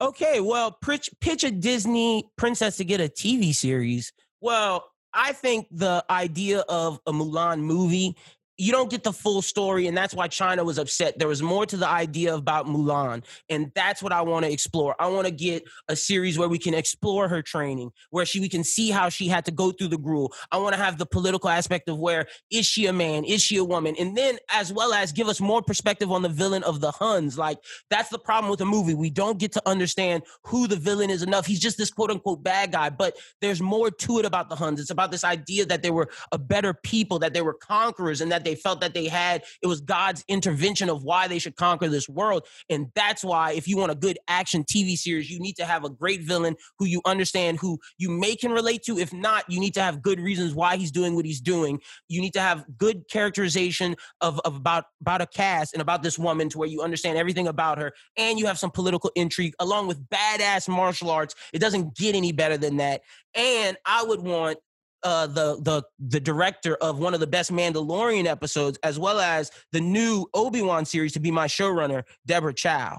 She is someone who uh, she's an Asian woman. She understands Asian culture. She won't butcher it. She'll understand it perfectly, and that's who I want to to lead my series. She's shown that she can do it with the Mandalorian and directing some amazing episodes. They got her to do Obi Wan. Why not keep in the keep in the wheelhouse of having someone who understands how to do a little samurai action with Obi Wan? Because let's not act like Obi Wan's not a sci-fi samurai samurai, and let's get Mulan with this amazing sword, kicking ass and taking names, kicking the Huns' ass, and that's what I want to see. And I'll explain more of my pitch in the next round.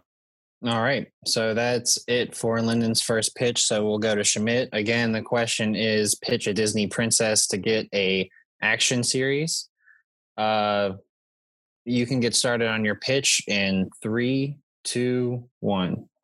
Instead of going global this time, I'm keeping it here in the United States. We're going with Pocahontas. I feel like there is no better story, no better way to tell the history of this country and and the plight of the Native American people, frankly, through the eyes of Pocahontas and everything that went down in Jamestown. And I feel like this would be a tremendous opportunity to take you from the perspective of both the indigenous people here in America as well as the colonizers that were coming in from uh, from Jamestown, where there's a gray area of who the true villain really is. You know, you you like people on both sides of it, but the sad reality is you know what's going to happen at the end, and you're kind of waiting for that struggle to pan out the way it does. I would have the Westworld director Jonathan Nolan direct this to kind of give it the same gritty feel. I think he did a really good job in Westworld season one and two. Um, tackling the western side of it, there were uh, some indigenous characters, um, some Native Americans in Westworld as well, and I feel like he can really expand upon that and bring it into Pocahontas, where you can have a few seasons long of each character's journey to the ultimate climax. All right, yeah, I, I, I like both those pitches. Definitely. Uh, Ian, you have uh, what's your thoughts? You got any questions? Uh, I have no questions. No questions. No, just sell me with this last round. All right. It's even uh, in my mind right now. For me, I want to know, Lyndon, where you're going tonally.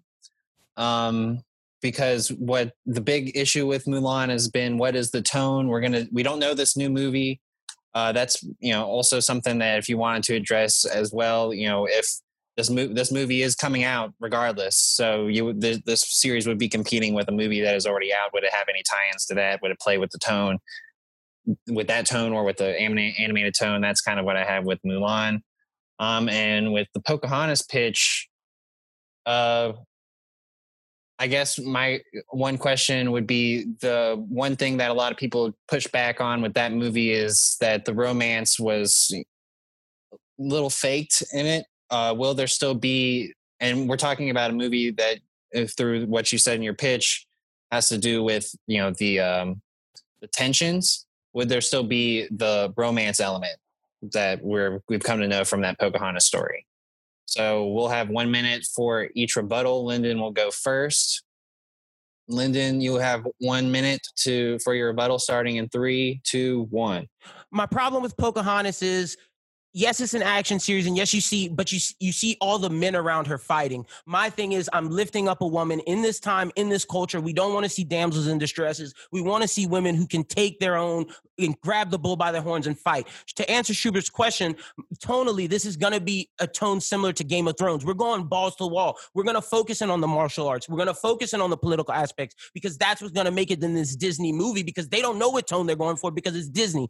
We are taking the story of Hua Mulan we are taking the story. It's not going to have the fantastical elements of a talking di- a talking dragon. No, we're going to see war combat. We're going to see uh, we're going to see battles. If you ever seen Marco Polo, picture something like that from that Netflix series. But we're going to tell the story of a strong woman that it's global. It can attract multiple viewers. The Chinese audience will be accepting of it because it's telling the true, real story, and American audiences can get behind it because it's martial arts, it's political intrigue, it's sex, drugs, and rock and roll. Whereas with Pocahontas, that's it. Sex, drugs, and rock and roll. All right, uh, Shamit, you'll get one minute for your rebuttal. You can get started with that in three, two, one. I'm glad that you pointed out that we're we're uplifting women here because my Pocahontas is not going to be a damsel in distress. My Pocahontas is going to be a very capable central character who is responsible for both sides of the the Native American people as well as interacting with the the colonizers. Now, I do realize that the original Pocahontas came with a lot of criticism uh, with regards to the romance, and that is uh, one of the reasons why I want to redo this as an uh, more of an action series because I'm I'm not going to include that romance element, but I am going to include uh, an element where the people really have to confront the idea that colonizers uh, took women from the the Native Americans, uh, you know, either as slaves, either as concubines, either as something like that. That is an area I'm going to address. We're gonna kind of leave it. Uh, I don't want to get too dark here on this on this uh, pitch it play, but we're gonna go there. We're gonna explore those right. uncomfortable realities. That's it. All right. Well, uh, I thought that you know this was kind of a tough question, and I was wondering what direction people were going to go with it. But I was really pleased with uh, what you guys had to put out there. Ian, what were your thoughts? Um, I, I enjoyed both of you guys' pitches. Uh, I really like both of those movies. Um, if I had to pick here, I would say I'm going to go with Shamit actually, uh, because you know the idea of exploring the the dark side of our own history is not something that anyone really attempts very frequently, unless it's in a nonfiction element. Um, and the idea of flipping a Disney movie that people had so much problems or so many problems with and trying to do it justice uh, appealed to me a little bit more than uh, the modern day Mulan. Um, you know, I, I, really like the uh, the um, the history of the wars between Japan and Mongolia and China. Um, but just in this instance, uh, Pocahontas uh, Pocahontas was probably the only thing that was going to compete with Mulan. Um, so that's why I was smiling. If you watch the the YouTube video, you'll see me laughing when Lyndon pitches Mulan, and then Shamit turns around and pitches Pocahontas right behind it. Um, very good round again by you guys, uh, but Shamit's got my vote. I'll be honest with you, and I did not know what I would have gone with because, like, immediately the first thing you think of is Mulan. So I, you know, when Lyndon said he was going first, I was like, well, I know what what's coming here. And what I was really intrigued to to hear was what Shamit was going to come with, and what he gave me, I thought was a really, really great pitch in a movie and a TV series that I would really, really like to watch. And of course, you know, as a person who named his childhood pet Mushu, I definitely am sad that there will not be a dragon in Lyndon's series. So I'll have to go with Shamit to win this round. Uh, so Shamit, that would turn the the control of the board over to you. You have to, your choice between the four categories of choice: sports, film, and TV. What is your category? That is a good question. Let's go with let's go with choice. All right. Choice. We don't really need to give you a number for that because we have one question that we've uh, been choosing from in this category. And it is which of these 80s high school films would you choose to remake for today's teens? And um, the choices that we have remaining in this category are Breakfast Club, Weird Science, Teen Wolf, Dead Poet Society, Back to the Future, and The Lost Boys. Do you guys need me to repeat that? Yeah, please do. All right. Uh, Breakfast Club, Weird Science, Teen Wolf, Dead Poet Society, Back to the Future, or The Lost Boys. Cool. All right. So, Shamit, you get to choose whether or not you want to go first or second. I'll go first here. Okay. So Shamit will be going first. He will have two minutes on the clock to give his pitch for choosing whichever one of these. And it's always good to go first because then you get to make your choice. And uh, we'll get to find out what he has for us with uh, his pitch in three, two, one, go. I'm going to remake The Breakfast Club. I feel like that was a really strong kind of coming of age movie that brought together weird characters from different backgrounds and forced them to interact in in ways they hadn't before and illuminated the different backgrounds they all came from and um, brought them all together. I would i would remake that into the more modern day society where you're in this situation where you know everything is so heavily focused on technology. You know back in the 80s there were nerds and jocks and whatnot. And while some of the same archetypes might exist in today's high school, it's a lot more sophisticated. So we're going to explore all of the more sophisticated stereotypes that are in today's high school, as well as the different backgrounds people can come from. Um, if I'm not mistaken, all of the characters in Breakfast Club were white you know uh, that is definitely not going to be the case in in this new movie. In fact i'm pretty sure uh, most of them are, are, going to be minorities in some way or fashion. We're going to explore those backgrounds and have them come together uh, and eventually see eye to eye by the end of the movie. All right. That's uh, it for Shamit's first pitch. We will turn the board over or not the board but turn it over to Lyndon now. You'll have two minutes to make your pitch and you can get started in three two one I want to go with Back to the Future. What made Back to the Future so great was we explored a time period where at that time the 50s was still close enough and they had this sort of reverence for that time period. It was like so- sock hops and things and you want something that looks familiar. So to me being that we're in 2020 and what's the most popular music at the time is hip hop music. So when we go back to the future i want to go back and past to the 90s and i want to deal with seeing the hip hop generation. That's going to be our backdrop of seeing where how hip hop was formed breakdancing and everything.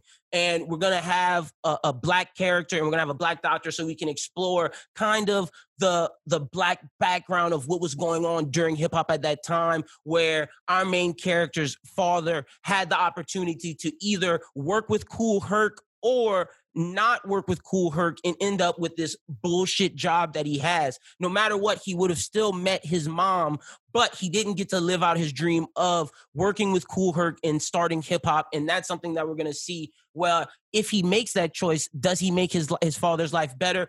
Or does he make it work and I think it's something that all that all people can get behind because hip hop's such the biggest uh the biggest genre, and it's educational because we're gonna find out about how hip hop started and everything, and we're gonna have the backdrop of the '90s with baggy pants, baggy shirts, like uh, early '90s, late '80s, uh, break dancing, graffiti. It's such a good time. It's such memorable, and that's what made Back to the Future so great. Was you need a recognizable time period where people can be like, it's far enough in the past to where we have some nostalgia for it, and you know the biggest nostalgia we have is for the '90s, and that's something that we will explore. Instead of seeing the white background, we'll see the African American background with this Back to the Future. All right, I think those are two pretty good pitches to uh, two movies I'm big fans of. Ian, do you have any questions? Uh, big fan of both of those movies as well. Um, those are the two I would have gone with personally. Um, for for Lyndon, um, who is going to be playing uh, the main characters in these roles? Do you have an idea about the actors? Um, you know, uh, where is it going to be set? Um, you know, could be in New York, could be in Los Angeles, uh, could be Atlanta. Um, or even not one anywhere. I mean, that I just uh, named. Uh, you know, there are a lot of places. nowhere. Yeah, and there are a lot of places with budding hip hop scenes at the time. Um, with Shamit, uh, tell me more about the technology aspect of this. I guess give me a little bit more about what the uh, the social classes might look like um, in the high school game now. Um, yeah, that's my only question for you. Just tell me a little bit more about um, you know how the characters intermingle, how they meet initially, that kind of thing. Uh, with me, I want to know from Shamit, uh, what's like the school climate, like uh, you know what uh, you know. Tell me more about like the principal character because he kind of has like a big role in it. That's why I kind of mean like you know what what what is the like the the school's vibe? Like, are they a goody goody school? Or are they a school that notoriously has kids in Saturday school? Um, you know, what what's the school like? And for Lyndon, um, I have a lot of the same things as Ian said. My one thing would be to add on to that: Are we doing a DeLorean again, or are we doing a new car? Gotcha. All right. So Shamit started the round, so he gets to start this round of rebuttal. You'll have one minute on the clock, and you can get started in three, two, one. Look, we've had three Back to the Futures. Who needs another one? We've seen countless time travel movies. Let's not do this again. With The Breakfast Club, the central theme of this is how American teenagers really struggle with their day to day lives, how their relationship with their parents translates to them performing in school. My principal character would be Bryan Cranston. I feel like he'd be a, a great uh, um, teacher role to play, especially because we saw him play that in Breaking Bad. Um, but really the focus here is the diverse backgrounds where the kids come from the kind of struggles between the boomer generations of their parents not understanding the gen z and millennial generation of the kids who are constantly on their phones they're tiktoking they're fortniting all of the above. The kids are in detention for various technology related reasons whether it was texting in class or um, going on inappropriate sites in schools or making memes of the principal, which in fact got All one right, of that's them it. in trouble. All right. Uh, so Lyndon, you'll have one minute for your rebuttal, and you can get started in three, two, one. Okay, so Shamit said something about my film, and yet the difference is we're exploring a different race and a different comeuppance, and it's something that we all love hip hop, so we get to learn about that as well. The thing with his thing is you're doing Breakfast Club with a new generation where no one has social skills. It's all up in their phones, and they probably wouldn't talk to each other. Now, to answer Schubert's question of who's going to be my doctor, I want someone who is a comedian, someone who can be bombastic, and I want to revitalize someone's career. I want to go with David Alan Grier He can be funny, he can get serious, but he's quirky, so you can see all of that. And I want him to go with a young female who is killing the game right now. She's going to be his niece, who is Amanda Stenberg from The Hate You Give. So we're giving a young black actress a chance to shine. And not only are we doing that, we're showing black culture, we're giving a, a, a generation of people who didn't get movies that were coming of age catered to them to where they can see themselves and young black kids can can dream of time travel and sci-fi because that was something that all right that's have. it all right so I, I, thought this was a pretty tough one ian uh, what are your thoughts uh, i did too again another very close round uh, you guys are killing it this game um, Man, it. I'm going to have to go with Lyndon. Um, just because of the jabs you threw at Shamit at the end. Um, again, I thought yours was a little bit more fleshed out. Um, yeah, I, I, could just see a better feel for it. Um, I did like the knock that there have been three Back to the Futures already, um, but you know this one is going to be so um, just different yeah. in its overall look and feel. I, the, the, way it seems like to me is that it's a complete reboot. You know, where it's like yeah, exactly. Instead of it being Back to the Future Five or whatever, it's totally yeah, we're not going to have fifty year old Marty McFly. Yeah. You know, so I, am okay with that. Um, so I'm going to have to go with Lyndon. Um, again, though, great job, Shamit. Uh, just winning it by a hair is Lyndon in this one. Um, yeah, this is another tough one for me. I might have to go to the third judge because I really like Shamit's pitch. I could really see, uh, the, you know, he made a good point right off the bat that when the Breakfast Club came out, it was uh, an all-white cast. I think that exploring, uh, exploring it with a more diverse, uh, more diverse class with lots of different backgrounds would be, you know, way more interesting and even more interesting to see amongst the social structures as well. Um, so I kind of like uh, his Breakfast Club pitch, um, where with Lyndon, I'm really confused about like some of. I just have like con- you know I have some confusions about like the time, and I'm just a time travel junkie. So uh, I I just uh, I'd have to go with Shamit here on this one. So I'll go over to the third judge, and we'll figure out if Lyndon's getting the win or if we're going to round five.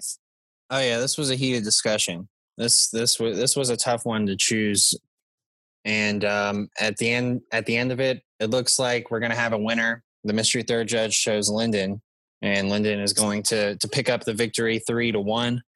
Um, so congrats, Lyndon. Uh, that was a, a, good pitch there at the end. But I have to say that Shamit came with some really intriguing pitches. Like some of the ones that he lost, I was, you know, even that first round. You know, like I said, I, I went for with Shamit, and um, I mean, I think that he did a really good job of giving us some out of the box ideas. That is what all what this game's all about. So, um, thanks to Shamit for playing and Lyndon. You know, you uh, you, you get a you get another win under your belt. You're going to the next round. Look, um, man, it was this was a difficult match. I gotta thank Shamit for coming on. He is a tough competitor that when next season comes around, people are gonna have to watch out for. Like I said, I had to focus in. I if y'all notice, if you're watching this YouTube, I didn't look at the camera. I didn't pay attention to Ian or Schubert. I was looking down. I had to be zeroed in in this match, zero dark thirty LeBron mode, because Shamit was that tough of a competitor, and that's my thing going into the next round. Now that the focus is off of Shamit, I'm solely focusing on Charles and his weaknesses. Charles, let me tell you, I know what you're good at and what you're not. You're good at debating, but when it comes to movies, anime, bro, that's not your bag. I'm not picking a sports question. I'm not. You better not let me win the first round because I will not pick a sports question. I told y'all I'm going heel to face. Next season, I might be a face. This season, I'm a heel. I'm coming for the championship, but I'm zeroing in on you, Charles. Don't forget it. All right. No. See, how, how, could I have competed with with that? You know, you know, you know what I mean. Like this dude, this dude should be the favorite. If I lost to him, y'all are lucky because y'all would have seen me in the next rounds, and y'all don't want to see me in the next round. So that's what I'm saying. This Very is true. good. y'all don't want to see true. me in the next round. So, you know, if I lost to this heavy hitter, man, y- y'all are in trouble. That's all I gotta say and better watch out for this dude. And I gotta say, Lyndon, you did luck out. There was no anime questions. That's two two rounds in a row for me that I haven't hit up anime questions. Me, bro, I, I haven't gotten one this entire time I've played this match. They, I've been, I've rigging been this game against me. It's rigged. I know. I've seen it live. I'm gonna be back next year, and uh, just watch out. Hell All yeah. right. Well, thanks again, Shamit, for playing, and Lyndon, we'll.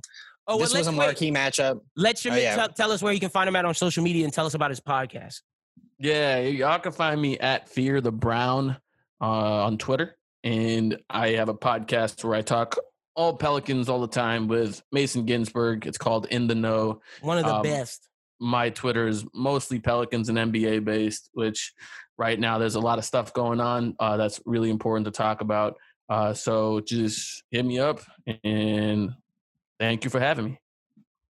Yes, Shamit, thank you so much. And everyone check out his podcast. You know, we're all, you know, and at least Lyndon article, and I are big Pelicans fans. He did not mention his article for Bourbon Street Shots, but he just wrote an amazing article recently that you guys should definitely check out. where he talks about what we should draft for and how like we should look for instead of and stop not making the mistakes of old. And I think that's a very important article for Pelicans fans to check out. All right. Well, this wraps things up for Pitch It. Ian, do you have any final words before we get out of here? Uh, yeah, great job to both you guys. Uh, like I say, some of those rounds could have gone either way. Um, I do not want to see either of y'all next year when I'm in this competition because that was a hell of a match. Um, you know, just great job, guys. Um, and Lyndon, congrats on moving on. Uh, Charles, you better watch out, man, because he looks pretty focused. I'm coming. I'm coming for his ass. I already know what he's doing this was a marquee matchup, and Lyndon Charles would be also be a, a marquee matchup. Be sure to wait, uh, tune in when we do that match, and also to keep listening to this episode of the Bros Who Binge because we got some more views coming at you. So well, this is it for Pitch It, and back to Adam and Lyndon on Bros Who Binge. Lyndon, you did it. I did Thank my you. thing. I did my, you know, you know. I, look, if you watch the footage, not if you're listening to this. If you if you watched us on YouTube, you saw how zeroed in I was. I didn't look at Schubert the entire time. I didn't look at Ian. I didn't laugh at their jokes. I didn't kiki or ha ha. I didn't do any of that. I wasn't I wasn't friendly to our opponent. I zeroed in, locked in, It was going for the W. And I think I showed my strategy.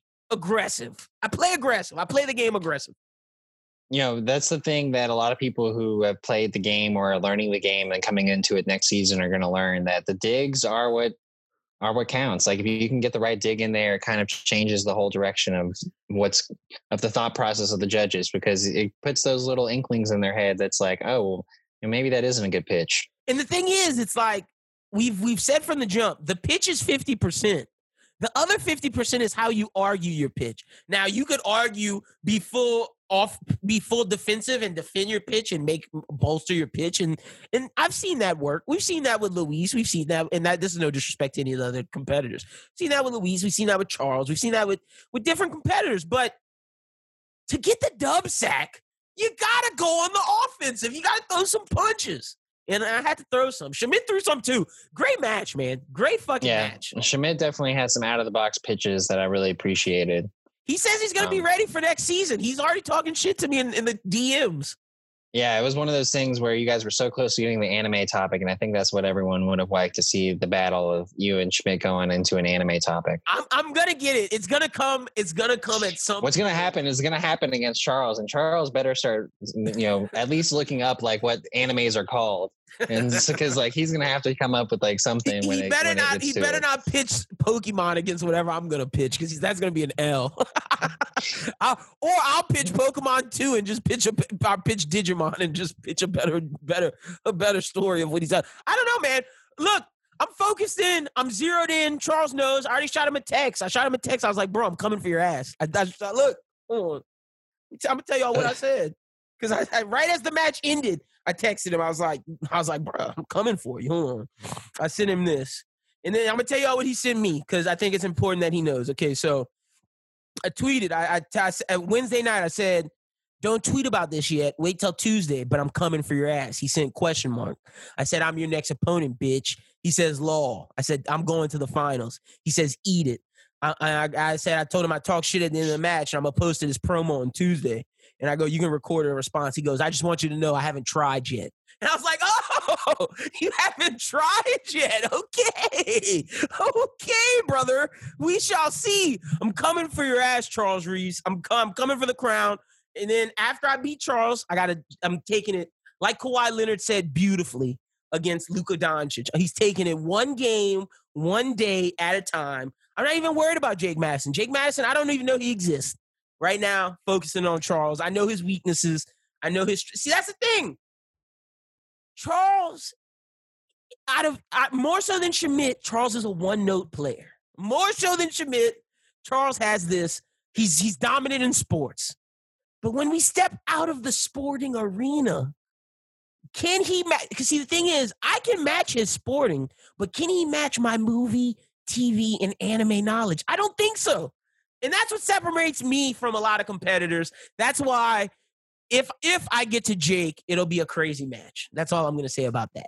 And also, uh, because your match, you brought us to our choice. You you did the choice one, and we only had four movies left on the choice thing. There's we got a new, new choice. One. Yeah, it's gonna be a new. Got a lot of new, new questions. Choice. So so if that gets brought up, you know that that's gonna throw people for a loop because I'm I'm making that question as we speak. You know, it's gonna um, be lit, and, and and just so people know we're not cheating. I don't know. I don't have the question sheet right now because I'm competing. I don't know what's going on. It's all it's all Schubert and Ian running everything behind the scenes. Shout out to Ian.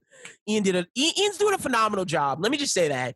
Fucking love that guy. Ian, Ian has come in doing a phenomenal job hosting pitch it. I I'm gonna be interested to see how he plays next year season from going from behind the judge's chair to the because it's different in the lights. I, like you said when you did your match, how after you tell me you're like was sweating. I, I finished my match. I was drenched. Yeah. It felt like I played a sport. I was like, what the fuck is going on right now? Why am I sweating? It's a lot of pressure. It's a lot of pressure because you got, especially when you get to round two. Like round one, you kind of feel okay because you prepared. You know, you got, almost you blew round thing. one, by the you way. You almost did blow round one because you put it a little bit too long. Like, but okay, can, can we? I thought that, in, and I, that's why I didn't, I didn't mind his dig at me. Like, it took him three rounds to get his pitch out. To me, I thought that was a positive dig because it's like my pitch was way more detailed. Like I, when Ian said he could see the movie, it's true because I fucking painted that picture. Like you knew one thousand percent what my movie was. Where his, it was like, like Mike, you talking about has nothing to do with sports. Like, what are we doing? What are we doing? Which, which was intriguing. Which was intriguing, but we got a little. We'll talk about pitching another time. But All yeah, right. shout out to Shamit. Glad to glad that we had that match so, going. Charles, I'll see you. So Lyndon, we got back into the theater. We did. This movie, New Mutants, was supposed to come out years ago. Years.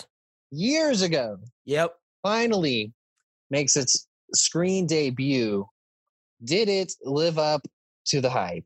Or not really hype, but did it live up to the waiting game? That's an interesting question. No, it did not. But I, I liked it. I liked it. I really did. Look, this movie is.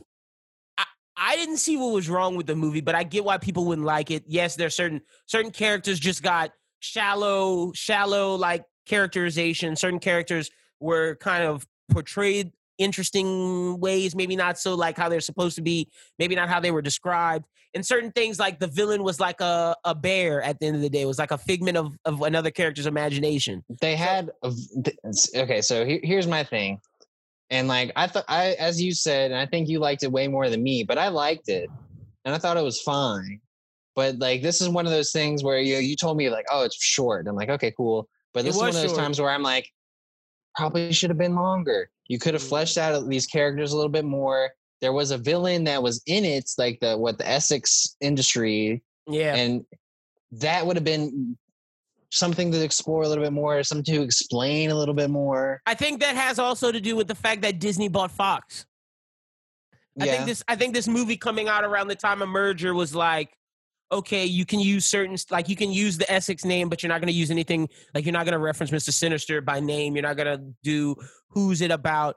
So it was to me. I just appreciate. I, and, and I told you this before we started. I don't know if I was more excited that we were finally back in theaters or was the movie that good.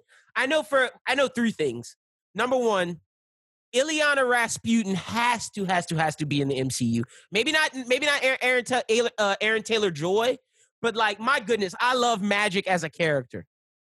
I mean, I would Anya if Anya, Anya Taylor, Taylor came back and and did it, I would be fine I would with be that because okay. she is a great actress. And she killed and it. Like, I, I loved I her portrayal as Magik. Uh, she was probably one of the people who got mo- the probably some of the most characterization. Sure. That's maybe that's why I, I connected with her. I like that character so much that I went read New Mutants after I got out because I thought Magic was a badass. Number two, yeah. Maisie Williams killed it. I thought Maisie Williams did an incredible job in this. I thought I saw the growth of of an actress from Game of Thrones. Like I, I saw growth in her, and she made me believe this character a lot more. I loved it. Number three, I thought Cannonball's powers were cool and they looked cool, but other than that, I didn't really like the guy from Stranger Things. His accent was kind of trash. And this is where we get into my negatives. Didn't like the the hospital lady. She was kind of trash. She was whatever. Didn't like um the girl, uh, D- Diana uh, Moon, or what a Shadow Moon, whatever, whatever yeah. that, that girl was. Moon Moonstar, I think was her last name. Danielle Moonstar, yeah, who conjured up the demon bear. Didn't like her. And I didn't like Hotspot or whatever his name is, bro. I didn't the like the person who was supposed to be Brazilian and didn't even have an accent or who sounded like he was Latino. a he looked like a California surfer. yeah Henry Zaga or whatever. Didn't mean, like he- him. He actually is born in Brazil, but he did. But like the, his portrayal of the character did not really seem like, like he was from Brazil at all. So I'm just like, what the hell? Um, Yeah. and but and I did think that his like character had some interesting aspects like his you know his come up story was kind of interesting with like how he like burned up his girlfriend or stuff like that I thought but all they- of them had interesting backstories, but they just didn't expound. but they didn't some of them play into it enough yeah Yeah. and like i understand like anya taylor joy and maisie williams and um and Blu Hunt's character danielle moonstar were like the main focus characters i suppose like and, and you could even argue that uh, uh Illyana Rasputin wasn't necessarily supposed to be like the main focus. It was mainly supposed to be i feel like Rahne and danielle because they have like a from when i was reading a post movie like what you said like i looked into a little bit more is they're supposed to have like a telepathic connection which the director decided to interpret into like romantic Yeah, and I and I dug it. I which- dug it. which worked for me and i felt like it worked and I, you know maybe people are going to have some digs about it um, but i felt like that that was a proper direction to take with it and um and i liked you know what Maisie Williams did with her character um and The i felt like they, they did a could have really been good job Now that I'm looking back at it, like I was really just hype about Anya Taylor Joy pulling out a sword and just swiping it two times. but i mean like for for what it was supposed to be as a horror film it didn't really like match up. Like i was telling Lynn about this like you know when you look back on it there, there really is and you, you know you look at the credits, right right i'm looking at like you know people who are in it there's only six people who are really in it. Like i felt like it could have benefited from maybe having like a throwaway character that you could killed off or like you know having some kind of gore element in it where like and and I, I ma- some of the horror stuff got taken out from what I'm hearing. maybe that was having to do with disney but and this movie and this movie was supposed to have uh, uh, X-Men Apocalypse ties, but when Apocalypse Sure. didn't do well as a movie, they had to cut a lot of that. Storm was supposed to be in this movie. Professor X was supposed to be in this movie. I'm I'm guessing this movie would have looked a lot different if Apocalypse was successful. Yeah, it probably would have. And, you know, and I don't really necessarily blame too many people when it comes to this. Like, I felt uh, Josh Boone, this is really like his second big director thing besides Fault in Our Stars, which, you know, Fault in Our Stars was fine as uh, what it was. And like, I feel like this was fine as what it was. Like, when, when it comes to giving the review, uh, the score, like, I'm not going to like, It's not trash it like Rotten, Rotten Tomatoes did. But I mean, I'm not gonna like say that this was like one of the greatest superhero movies that I've seen. And it, but I mean, I felt like I, I don't. I, I almost feel like it, having it get delayed so long was like a disservice to it because if it would have Yeah. just came out as it was like pretty early on, like I feel like people would have appreciated it for what it was. But like now it's got like so much build up. Yeah, and like, got- and it's like the end of a of an era with the Fox era, and everybody's like, let's get to the MCU X Men. So like, yeah, this movie just didn't have a lot of things going for it. But look, I'm gonna give it a solid six point nine seven. I enjoyed it. It was an enjoyable film. I was gonna I was gonna say a six. Like IMDb gives it a five point eight. I feel like that's not that's not too far off. Yeah, Um, I- I'm I'm high. I'm high at six point nine. I'm high. I'm not gonna lie. But I, I something about Magik and, and Anya Taylor Joy just really just dug. I just dug it, especially when her little dragon was on her her dragon, yeah. Yeah, like I dug all of it. I dug, I dug the limbo land. I, I love the line when they were like, he, "The demons bear magic. What are you gonna do?" She's like, "Haha, bitch, I'm magic." I was just- You know, I, I did think portal. like some of uh, the fears that Danny conjured up worked. Like I, I, you know, I thought the the burnt person in the pool was thrilling. You know, the Yeah. and having it, you know, uh, You ha- see having Ilana Williams get scarred again, like by that priest. I thought that by the priest, crazy. the priest, you know, that was scary as well. So The, the, and- one- the one guy who got kind of shafted was the Stranger Things guy. yeah, yeah, because like his fear or whatever is just him back in the coal mine or whatever, seeing all the people that he killed. Got shafted. I thought the, the demon creatures with the mask that came after Illyana was dope. I th- like I, I, I, like- Yeah, I, the I liked man. Yeah, I liked a lot of this movie, but just uh, a, a lot of it didn't work. And I and I understand looking back at it, like the fight of the bear, then just having her conquer her fear, and thus everything's over. Having like the the lady who was in charge of them have like an early exit that wasn't really satisfying. Although I did like when Wolfbane scratched her up all crazy, like that. Now badass. Now hear, hear hear me out on this one. I feel like this movie would have been a good first half of a full movie. Mm. Like, and say like the second half, maybe not even a full hour, but like another 30, 40 minutes of it being like them going up against uh the the uh what was it Essex or Essex, whatever mm. Essex Corporation where at least like maybe you get a little bit more into what they're all about true true look look I'm not mad at that I'm not mad at that but uh, like I said I hope Anya Taylor Joy comes back I hope Maisie Williams comes back because the MCU could use them like you know you could throw that I don't know how you explain it but like you know use them. They're pretty good. They, I think it's pretty like easy to. Ex- I think it's pretty easy to explain because they really didn't have any connection. Ties, nothing. So all like, they did, all know, they did was mention X Men once. They mentioned X Men like twice.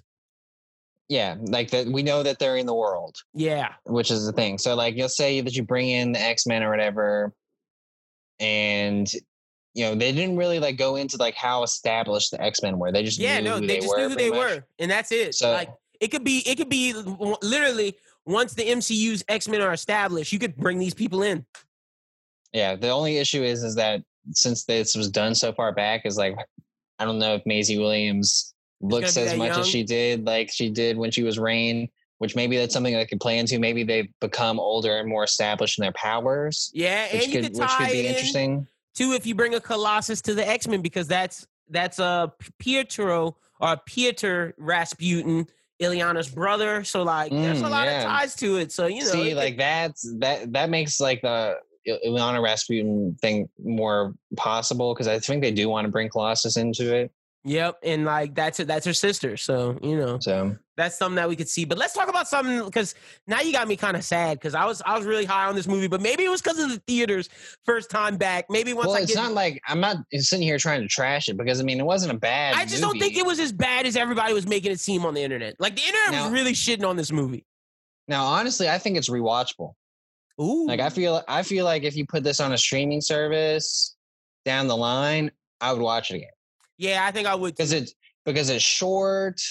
It's really, like, it's, it's, not long. It, it, it, it, it doesn't ask much of the of the viewer. It's not asking no. a lot of you. It's just like just sit here, watch Illyana Rasputin be cool, watch Rahne be cool, and watch these this teen angst. It's a bunch of teen angst.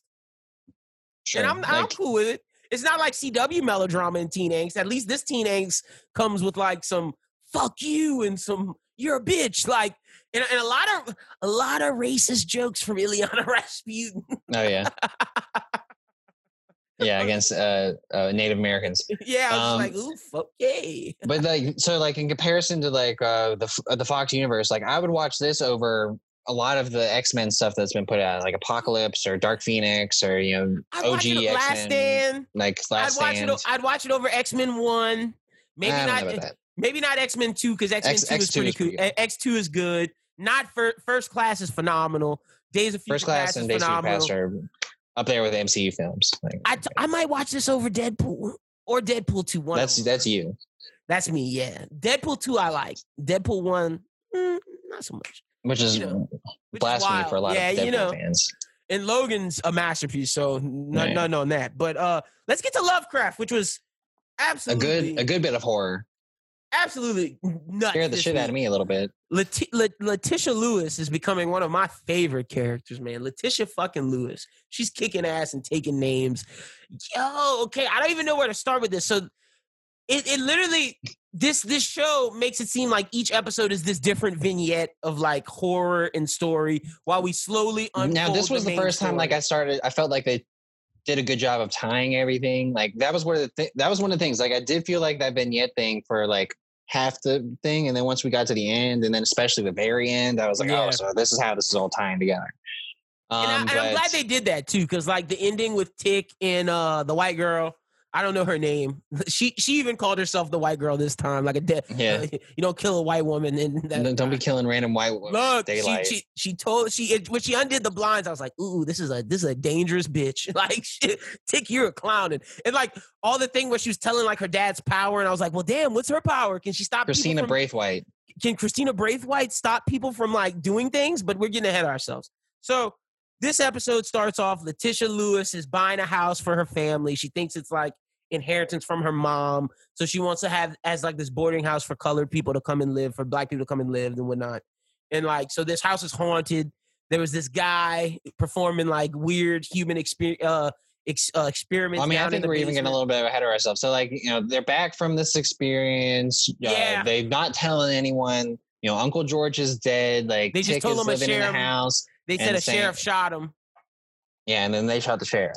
Yeah, and they shot the sheriff, and like the wife feels like a little on edge about it. The wife feels like they're lying about something. Oh, and is also kind of mad at Tick too, because like you know she probably feels like he has a bit to do with this. He's not telling her the whole story. He's living in her house, trying to like fill in a role, and she's a little bit fed up about it. But then you know, like, like, are you sure? Like you tripping, lady?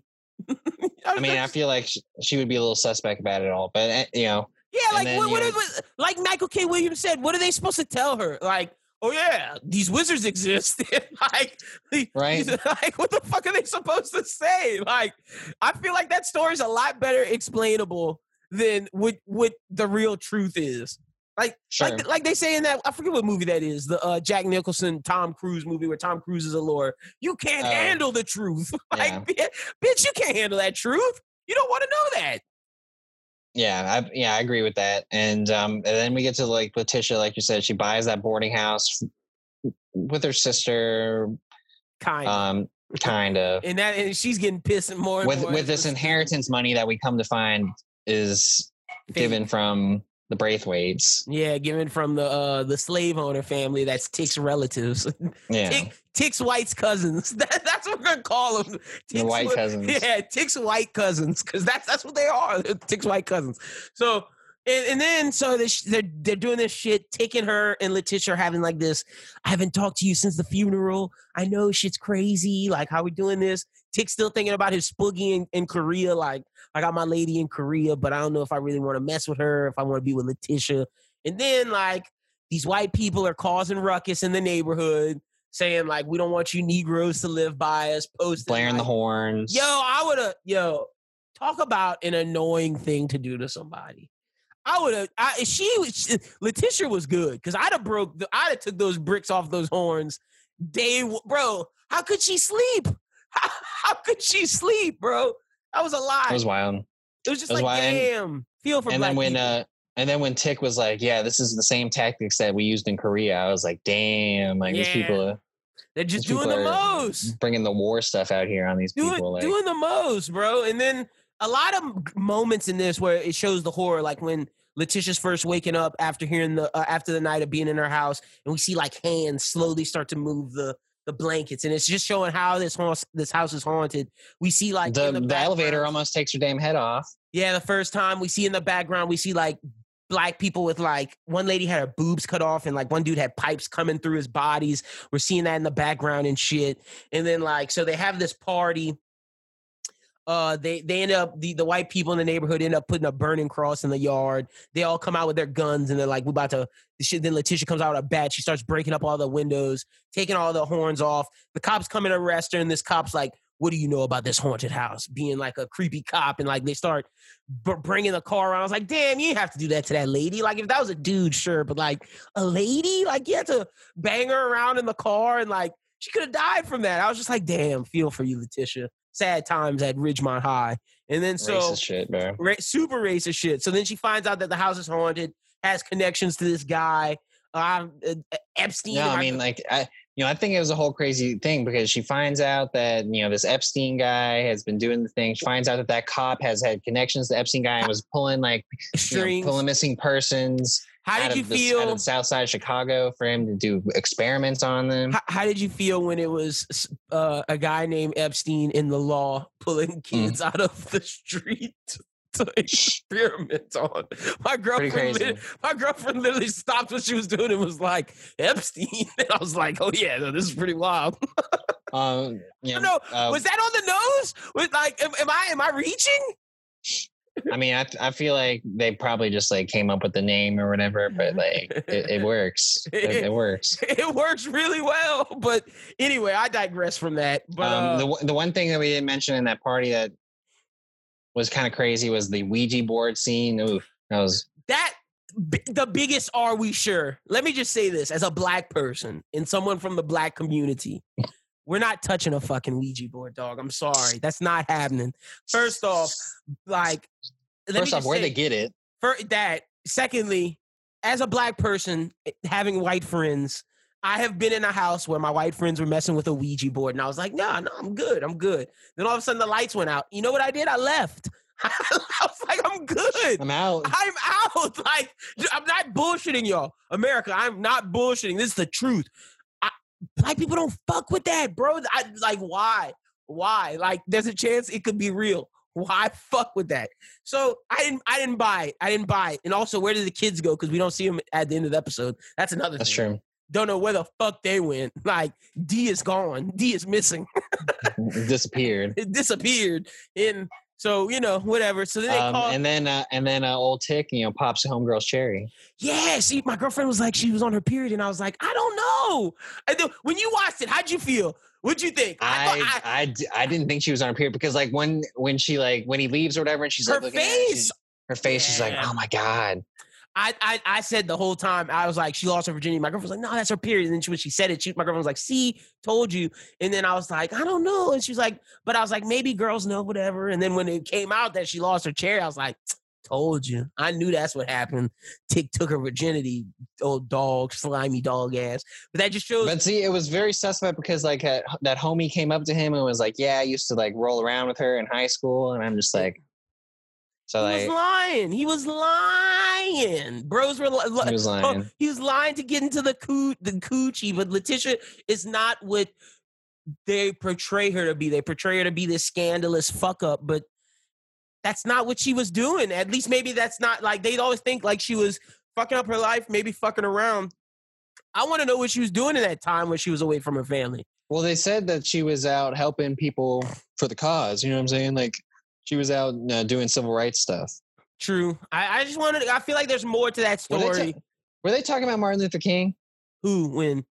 in the in the party they were like yeah there's this dude out the preacher he's he used to be called michael now he's calling himself martin and he was gonna marry oh, the maybe. white lady oh they might have been i need to go yeah. rewatch that they might have been i need to go yeah good that if that if that is the case that's a good call but uh also then another are we sure i don't know I, at least I don't know any black people that would allow that woman to cut that goat on their porch and then took the goat's blood and put an X on their head. That ain't happening, dog. I don't know. I believe that, but I don't know. I'm not a black person, so I don't know. But I mean, like, because I, I, felt like this was like the that Creole juju. Like, are, yeah. are we sure that there there ain't people down in Louisiana who ain't? Oh, that, that would do that? Yeah, probably so. I just know I wouldn't. That fuck, move, fucking move. You still got money, fucking move. It's not worth it. But she was trying to free the souls of the uh, innocent black folk who died in that house. So look, I feel it. They yeah, because you had that dark room scene where she puts the the pictures Crazy. together and that dude's that face comes scene. up, and that was supposed to be Epstein, I suppose. Yeah. And then like they go down and then like uh these white dudes break into the house and start messing up the seance. They end up dying. Well, they didn't mess up the seance. They were just going up in there trying to beat the shit out of whoever was up in there, and then yeah. they found themselves getting killed. Yep. And the, the the worst death was when the elevator chopped that dude's head off, and I was like, ooh, decapitation. Ooh. And then their bodies magically vanish, but we'll we'll find we'll talk about that a little later. And then so then um so the seance. The seance happens. The the voodoo lady gets hooked, but then she gets let go. And then Tick gets hooked. Get out of my fucking house, bitch. Get out of my fucking house, bitch. And it was just like, oh shit. And then Letitia calls upon the black souls to get them out. They get them out bro, when she after they got all that out, didn't she look like she lost 50 pounds? Me and my girlfriend was like, damn, she looks bad right now. Like you just went through the ringer. Like I, she looks real bad. she looked she looked like that took a, some years off her life. But granted, would have took years off mine too. Like they just went through. Just think about that. Like I, I, I said after that, how do they move on and live? But for real, you just went through two weeks ago, two weeks max, maybe three weeks. Oh no, a month ago because it was three weeks from the funeral. A yeah. month ago, you just saw vampire cow monsters destroy humans. Then you see the guy you're Wizards. banging. The guy you're banging is a descendant of a slave who tried to be a wizard or a slave master who tried to be a wizard to get to the tree of Adam, thus killing you and the uncle of the guy you're banging. Then the guy you're banging gets his, I guess, white cousin to bring you back to life. And then the white cousin and the whole house, they all die. You dip out. Then you get a new house from an inheritance from your mom, which is low key the white cousin, who then buys this house who's a descendant of one of the people from the rival clan of the white cousin's family. And, and you deal with this whole haunted house shit, and it's just like, yo, how do you live? Like, it's like I feel for these people, man. It's been, it's now, been a I'm rough thinking, month like, and a half. Since she was brought back to life from them, I'm thinking like she has like this newfound, I wouldn't say power, but like she's more attuned to like the supernatural world. I can now that she's gone through that and had you know the death and all that. So you know that's why I think that she kind of spearheaded the whole movement. But you know, as the show ended with Tick uh, trying to kill his you know white cousin, yeah, and you know not being able to, I think like the whole deal what she was explaining was that her family's powers and vulnerability and so like he couldn't shoot her because like at the end of the day she's invulnerable. Yeah. So like it, it wouldn't have done anything. So like it just stopped it. But that means Tick happening. has those powers too, though. He just has to find a way to access to, them. To also, access them. it might be under that tunnel where all those people were because they said he, the guy Herman, whatever his name, Herman Epstein was trying to get to the to the powers of Adam too. And we saw when the elevator was going down where all those white kids' bodies were that disappeared. They had all those writings on the wall and shit, like going down to the cave. So now, what I'm trying to figure out is there. like, did some like supernatural force put the bodies down there, or did Letitia just like put the bodies down there and not tell nobody? Because like the the reporter lady asked her, and she's like, "Oh, I didn't know about any disappearances." So I'm wondering if yeah. she's lying or if like and, what, and, what that's all about. Can we be honest? That's an are we sure? I'm gonna let yeah. the show get away with it, but that's an are we sure? You're telling me in the 60s, if this black house, if this black family and all these black people lived in a house next door to three white people and the three white people disappeared, there ain't no way the police ain't busting down there and checking everything. There's no way. Facts. There's That's, no I, I was way. the same thing. I was thinking the same thing. I was like, how the hell are they not like busted up? How they not in jail? No, but but I'll allow it if they explain it to where the white cousin took care of everything. Then I could believe it because that white lady has power. That's the only way I buy it. That's fair. And maybe that's why the white lady was buying off the realtor to get him to dip out. So there's no history of like her ever doing anything. You know, I, I don't know. That's the only way I'd believe it. But I was just like, are we sure? Like Tick would have been in jail. Letitia was in jail. Like the, the white kids clearly were at their house, came to your house, and now they're no more. And you're telling me their parents don't want retribution? Psh, are we sure? Yeah, so I'm interested. I but the horror was aspects was good. It was. I was on the edge of my seat the whole time. The gore, yeah. the the exorcism, the fucking all the jump scares, everything that they put into this. Shout out to Misha Green. Shout out to Jordan Peele. Shout out to J.J. Abrams. They're keeping me on my toes each week. Yeah, I mean, I'm super excited. I thought this was the best episode to date. Yeah, for sure. And I don't know where they go from here. I saw the preview and I was just like, yeah, I, will read the synopsis for people. Uh, after Christina mysteriously shows up at the at her doorstep, Letty confronts Tick about his plan to return to Florida. Later, in search of missing pages to the crucial text, Letty, Tick, and Montrose head to Boston with Hippolyta and Diana uh, along along for the ride. Back in Chicago, a handsome stranger nurses Ruby's disappointment over a squandered job opportunity. Man, so who's this handsome stranger? Is that the white guy? Maybe. Maybe. I don't know, but Hippolyta shouldn't get. If, if I was Hippolyta, you got a chance, lady. Life is giving you a chance to say, you know what? My husband's family is kind of crazy. I'm not fucking with Tick. I'm not fucking with my Montrose. I'm not fucking with none of these people no more. I'm taking my daughter and we're going to live somewhere else because crazy shit keeps happening and she might die. I can see Hippolyta maybe dying or coming. Maybe or so, somebody gonna die soon. It's, and it's not gonna be Michael K. Williams, Tick, or Letitia maybe Ruby. Lewis. It's maybe Ruby. Ooh, that would be good to Letitia story. So, so as you know, as we finish up here, programming no moving forward. This show is to end two weeks after the Boys ends. So we're to be Ooh. talking about Lovecraft Country and the Boys at the same time for the next month. Oh man, it's gonna be the and the Avatar rewatch. I know people are like, "Damn, when y'all book y'all are almost done." We We're gotta wait. Three. We're on book three. We're just waiting to start.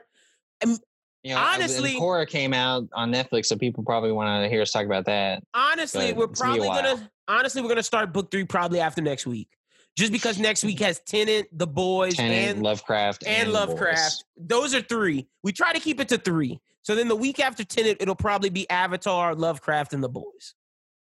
Probably yes. Yeah. So Avatar in two weeks, but that'll give us some time because like book three is a big book, and we got to dive you know, deep into book three. And the one thing I'm really interested in is uh, you know, we got New Mutants that came out, and you know, we're gonna get Tenet. What's next? Yeah, when are they put, spitting this stuff out? Because they put another Wonder Woman trailer in my showing of New Mutants, saying, "I'm like, put this shit out." Yeah, Dune too. Well, Dune we know is coming in December. Chris, yeah, Christmas. Hopefully it follows through. But yeah, man, solid episode this week, brother. The hundredth. 100th episode, uh, the the comeback of movies on the Bros Who Binge as the theaters are open again. Um, open again at, at, your own risk. Yeah, at, definitely at your own risk. But so, you know, you know, we are we are we are neither um, telling people that you should. We're just telling you that it is available, and that and, we're doing it, and that we've we have gone out there, and that they are putting precautions there, but at your own risk. I'm not telling you to go do it if you don't feel safe. Yeah, that's a fact. That is a fact. Do what you feel is best for you. But I, like I said, if y'all can go eat out at a restaurant, I should be able to go to a movie. Fair. And if uh, I'm not gonna say the other one that me and Schubert talked about in pre-pro, but Schubert knows how I feel as well. like there could be gatherings of thousands of people outside doing certain events. Why can't I go to a movie? You know, granted. and football. Yeah, if uh, yeah, football's gonna have fans. I see. I don't feel okay about that. that I don't feel okay about. I would never. I mean, go. I would. I would feel more okay about the open air stadiums than I would like Superdome. yeah. But uh, but you know, Thursday of this week in Hattiesburg, Mississippi, nine thousand people are able to go to that game against South Alabama and Southern Miss. So That's I don't know. If, I don't know if nine thousand people are going to show up to a Southern Miss South Alabama game on a Thursday night because why would you? That's crazy. Unless, but it's available. We're gonna see how that goes. The South, man, interesting. But yeah, hundredth episode, Charles. I'm coming for your ass. You guys can find me at LinBWT. Follow Bros Who Think at Bros Who Think. Be sure to check out the Goodfellas Run It Back. Super super dope episode. We broke down Goodfellas to T. I bet you didn't know Tom Cruise was up for the role of Henry Hill. Come find out about more of that on the episode. We talk about a lot of good stuff. And I'm gonna put the poll up for the Martin scores for the uh, Quentin Tarantino film we should do next. That's coming up. Also, by the time you guys hear this, Anime Talk will be out tomorrow. So be on the lookout for that, as well as the Bros Who Think podcast coming on Thursday. But you can find all that information at Bros Who Think on Twitter. Follow us and subscribe on YouTube because we got a lot of YouTube exclusive content coming. But subscribe at Apple Podcast, Spotify, wherever. And thank you, thank you, thank you 100 episodes. Thank you for sticking with us. We're going to make sure the next 100 are just as good, if not better. Plus, we got some surprises coming in the upcoming weeks. I know we don't talk about it, but yeah, we got some shit coming. So just be on the Yeah, I feel like um, 100 turns a corner for us. We're coming into a new phase of this now, getting onto the video. It's just going to get better. My setup is going to uh, get better here in, in the coming months and um, it's going to be really cool. We're going to try and get back into the interviews. We're going to get back into reviewing movies. Um, and uh, it's going to be fun, and we're definitely excited to bring it bring it to you. You know, Honestly, as well. Y'all held it down during the dark times. Like shit's getting better now. The, the the last couple of months, we made it work somehow. Somehow, it worked. Where where TV shows and VOD TV was. Yeah, TV was doing us a solid um, with some with some of the stuff that they released. Um, you know, thank God for like uh, Netflix and some of those cases. Like they were putting out content like Old you know, Guard project. I mean, Old like, Guard. Uh, you know, even though Extraction sucked, I mean, we had something to talk about. Yeah. Um, you know, yeah. Tiger King. Yeah. Oh, that was that was an era. that so was, like that was a moment. So the, the, you know, HBO Max ended up coming coming out during this period. So you know, a so lot of good. Now we're in the good times yeah, so now we're in the good times, and um, appreciate everyone listening in for you know, if you've listened to all 100, that's great. If you're just joining us now that we've moved to video, you're that's great coming too. in. You're coming in at a good time. Uh, make sure you check out everything that's going on with the Bros Who Think Network. Go back and look, watch some of our old pitch it matches as well. Um, but definitely keep keep track with us and what we're doing. And uh, for myself, Adam Schubert, Lyndon Burton, Shamit Dua, um, Ian Holly. Yeah, Ian. thank you, thank you to everyone who was part of this this week's episode. And as always, stay safe and keep binging.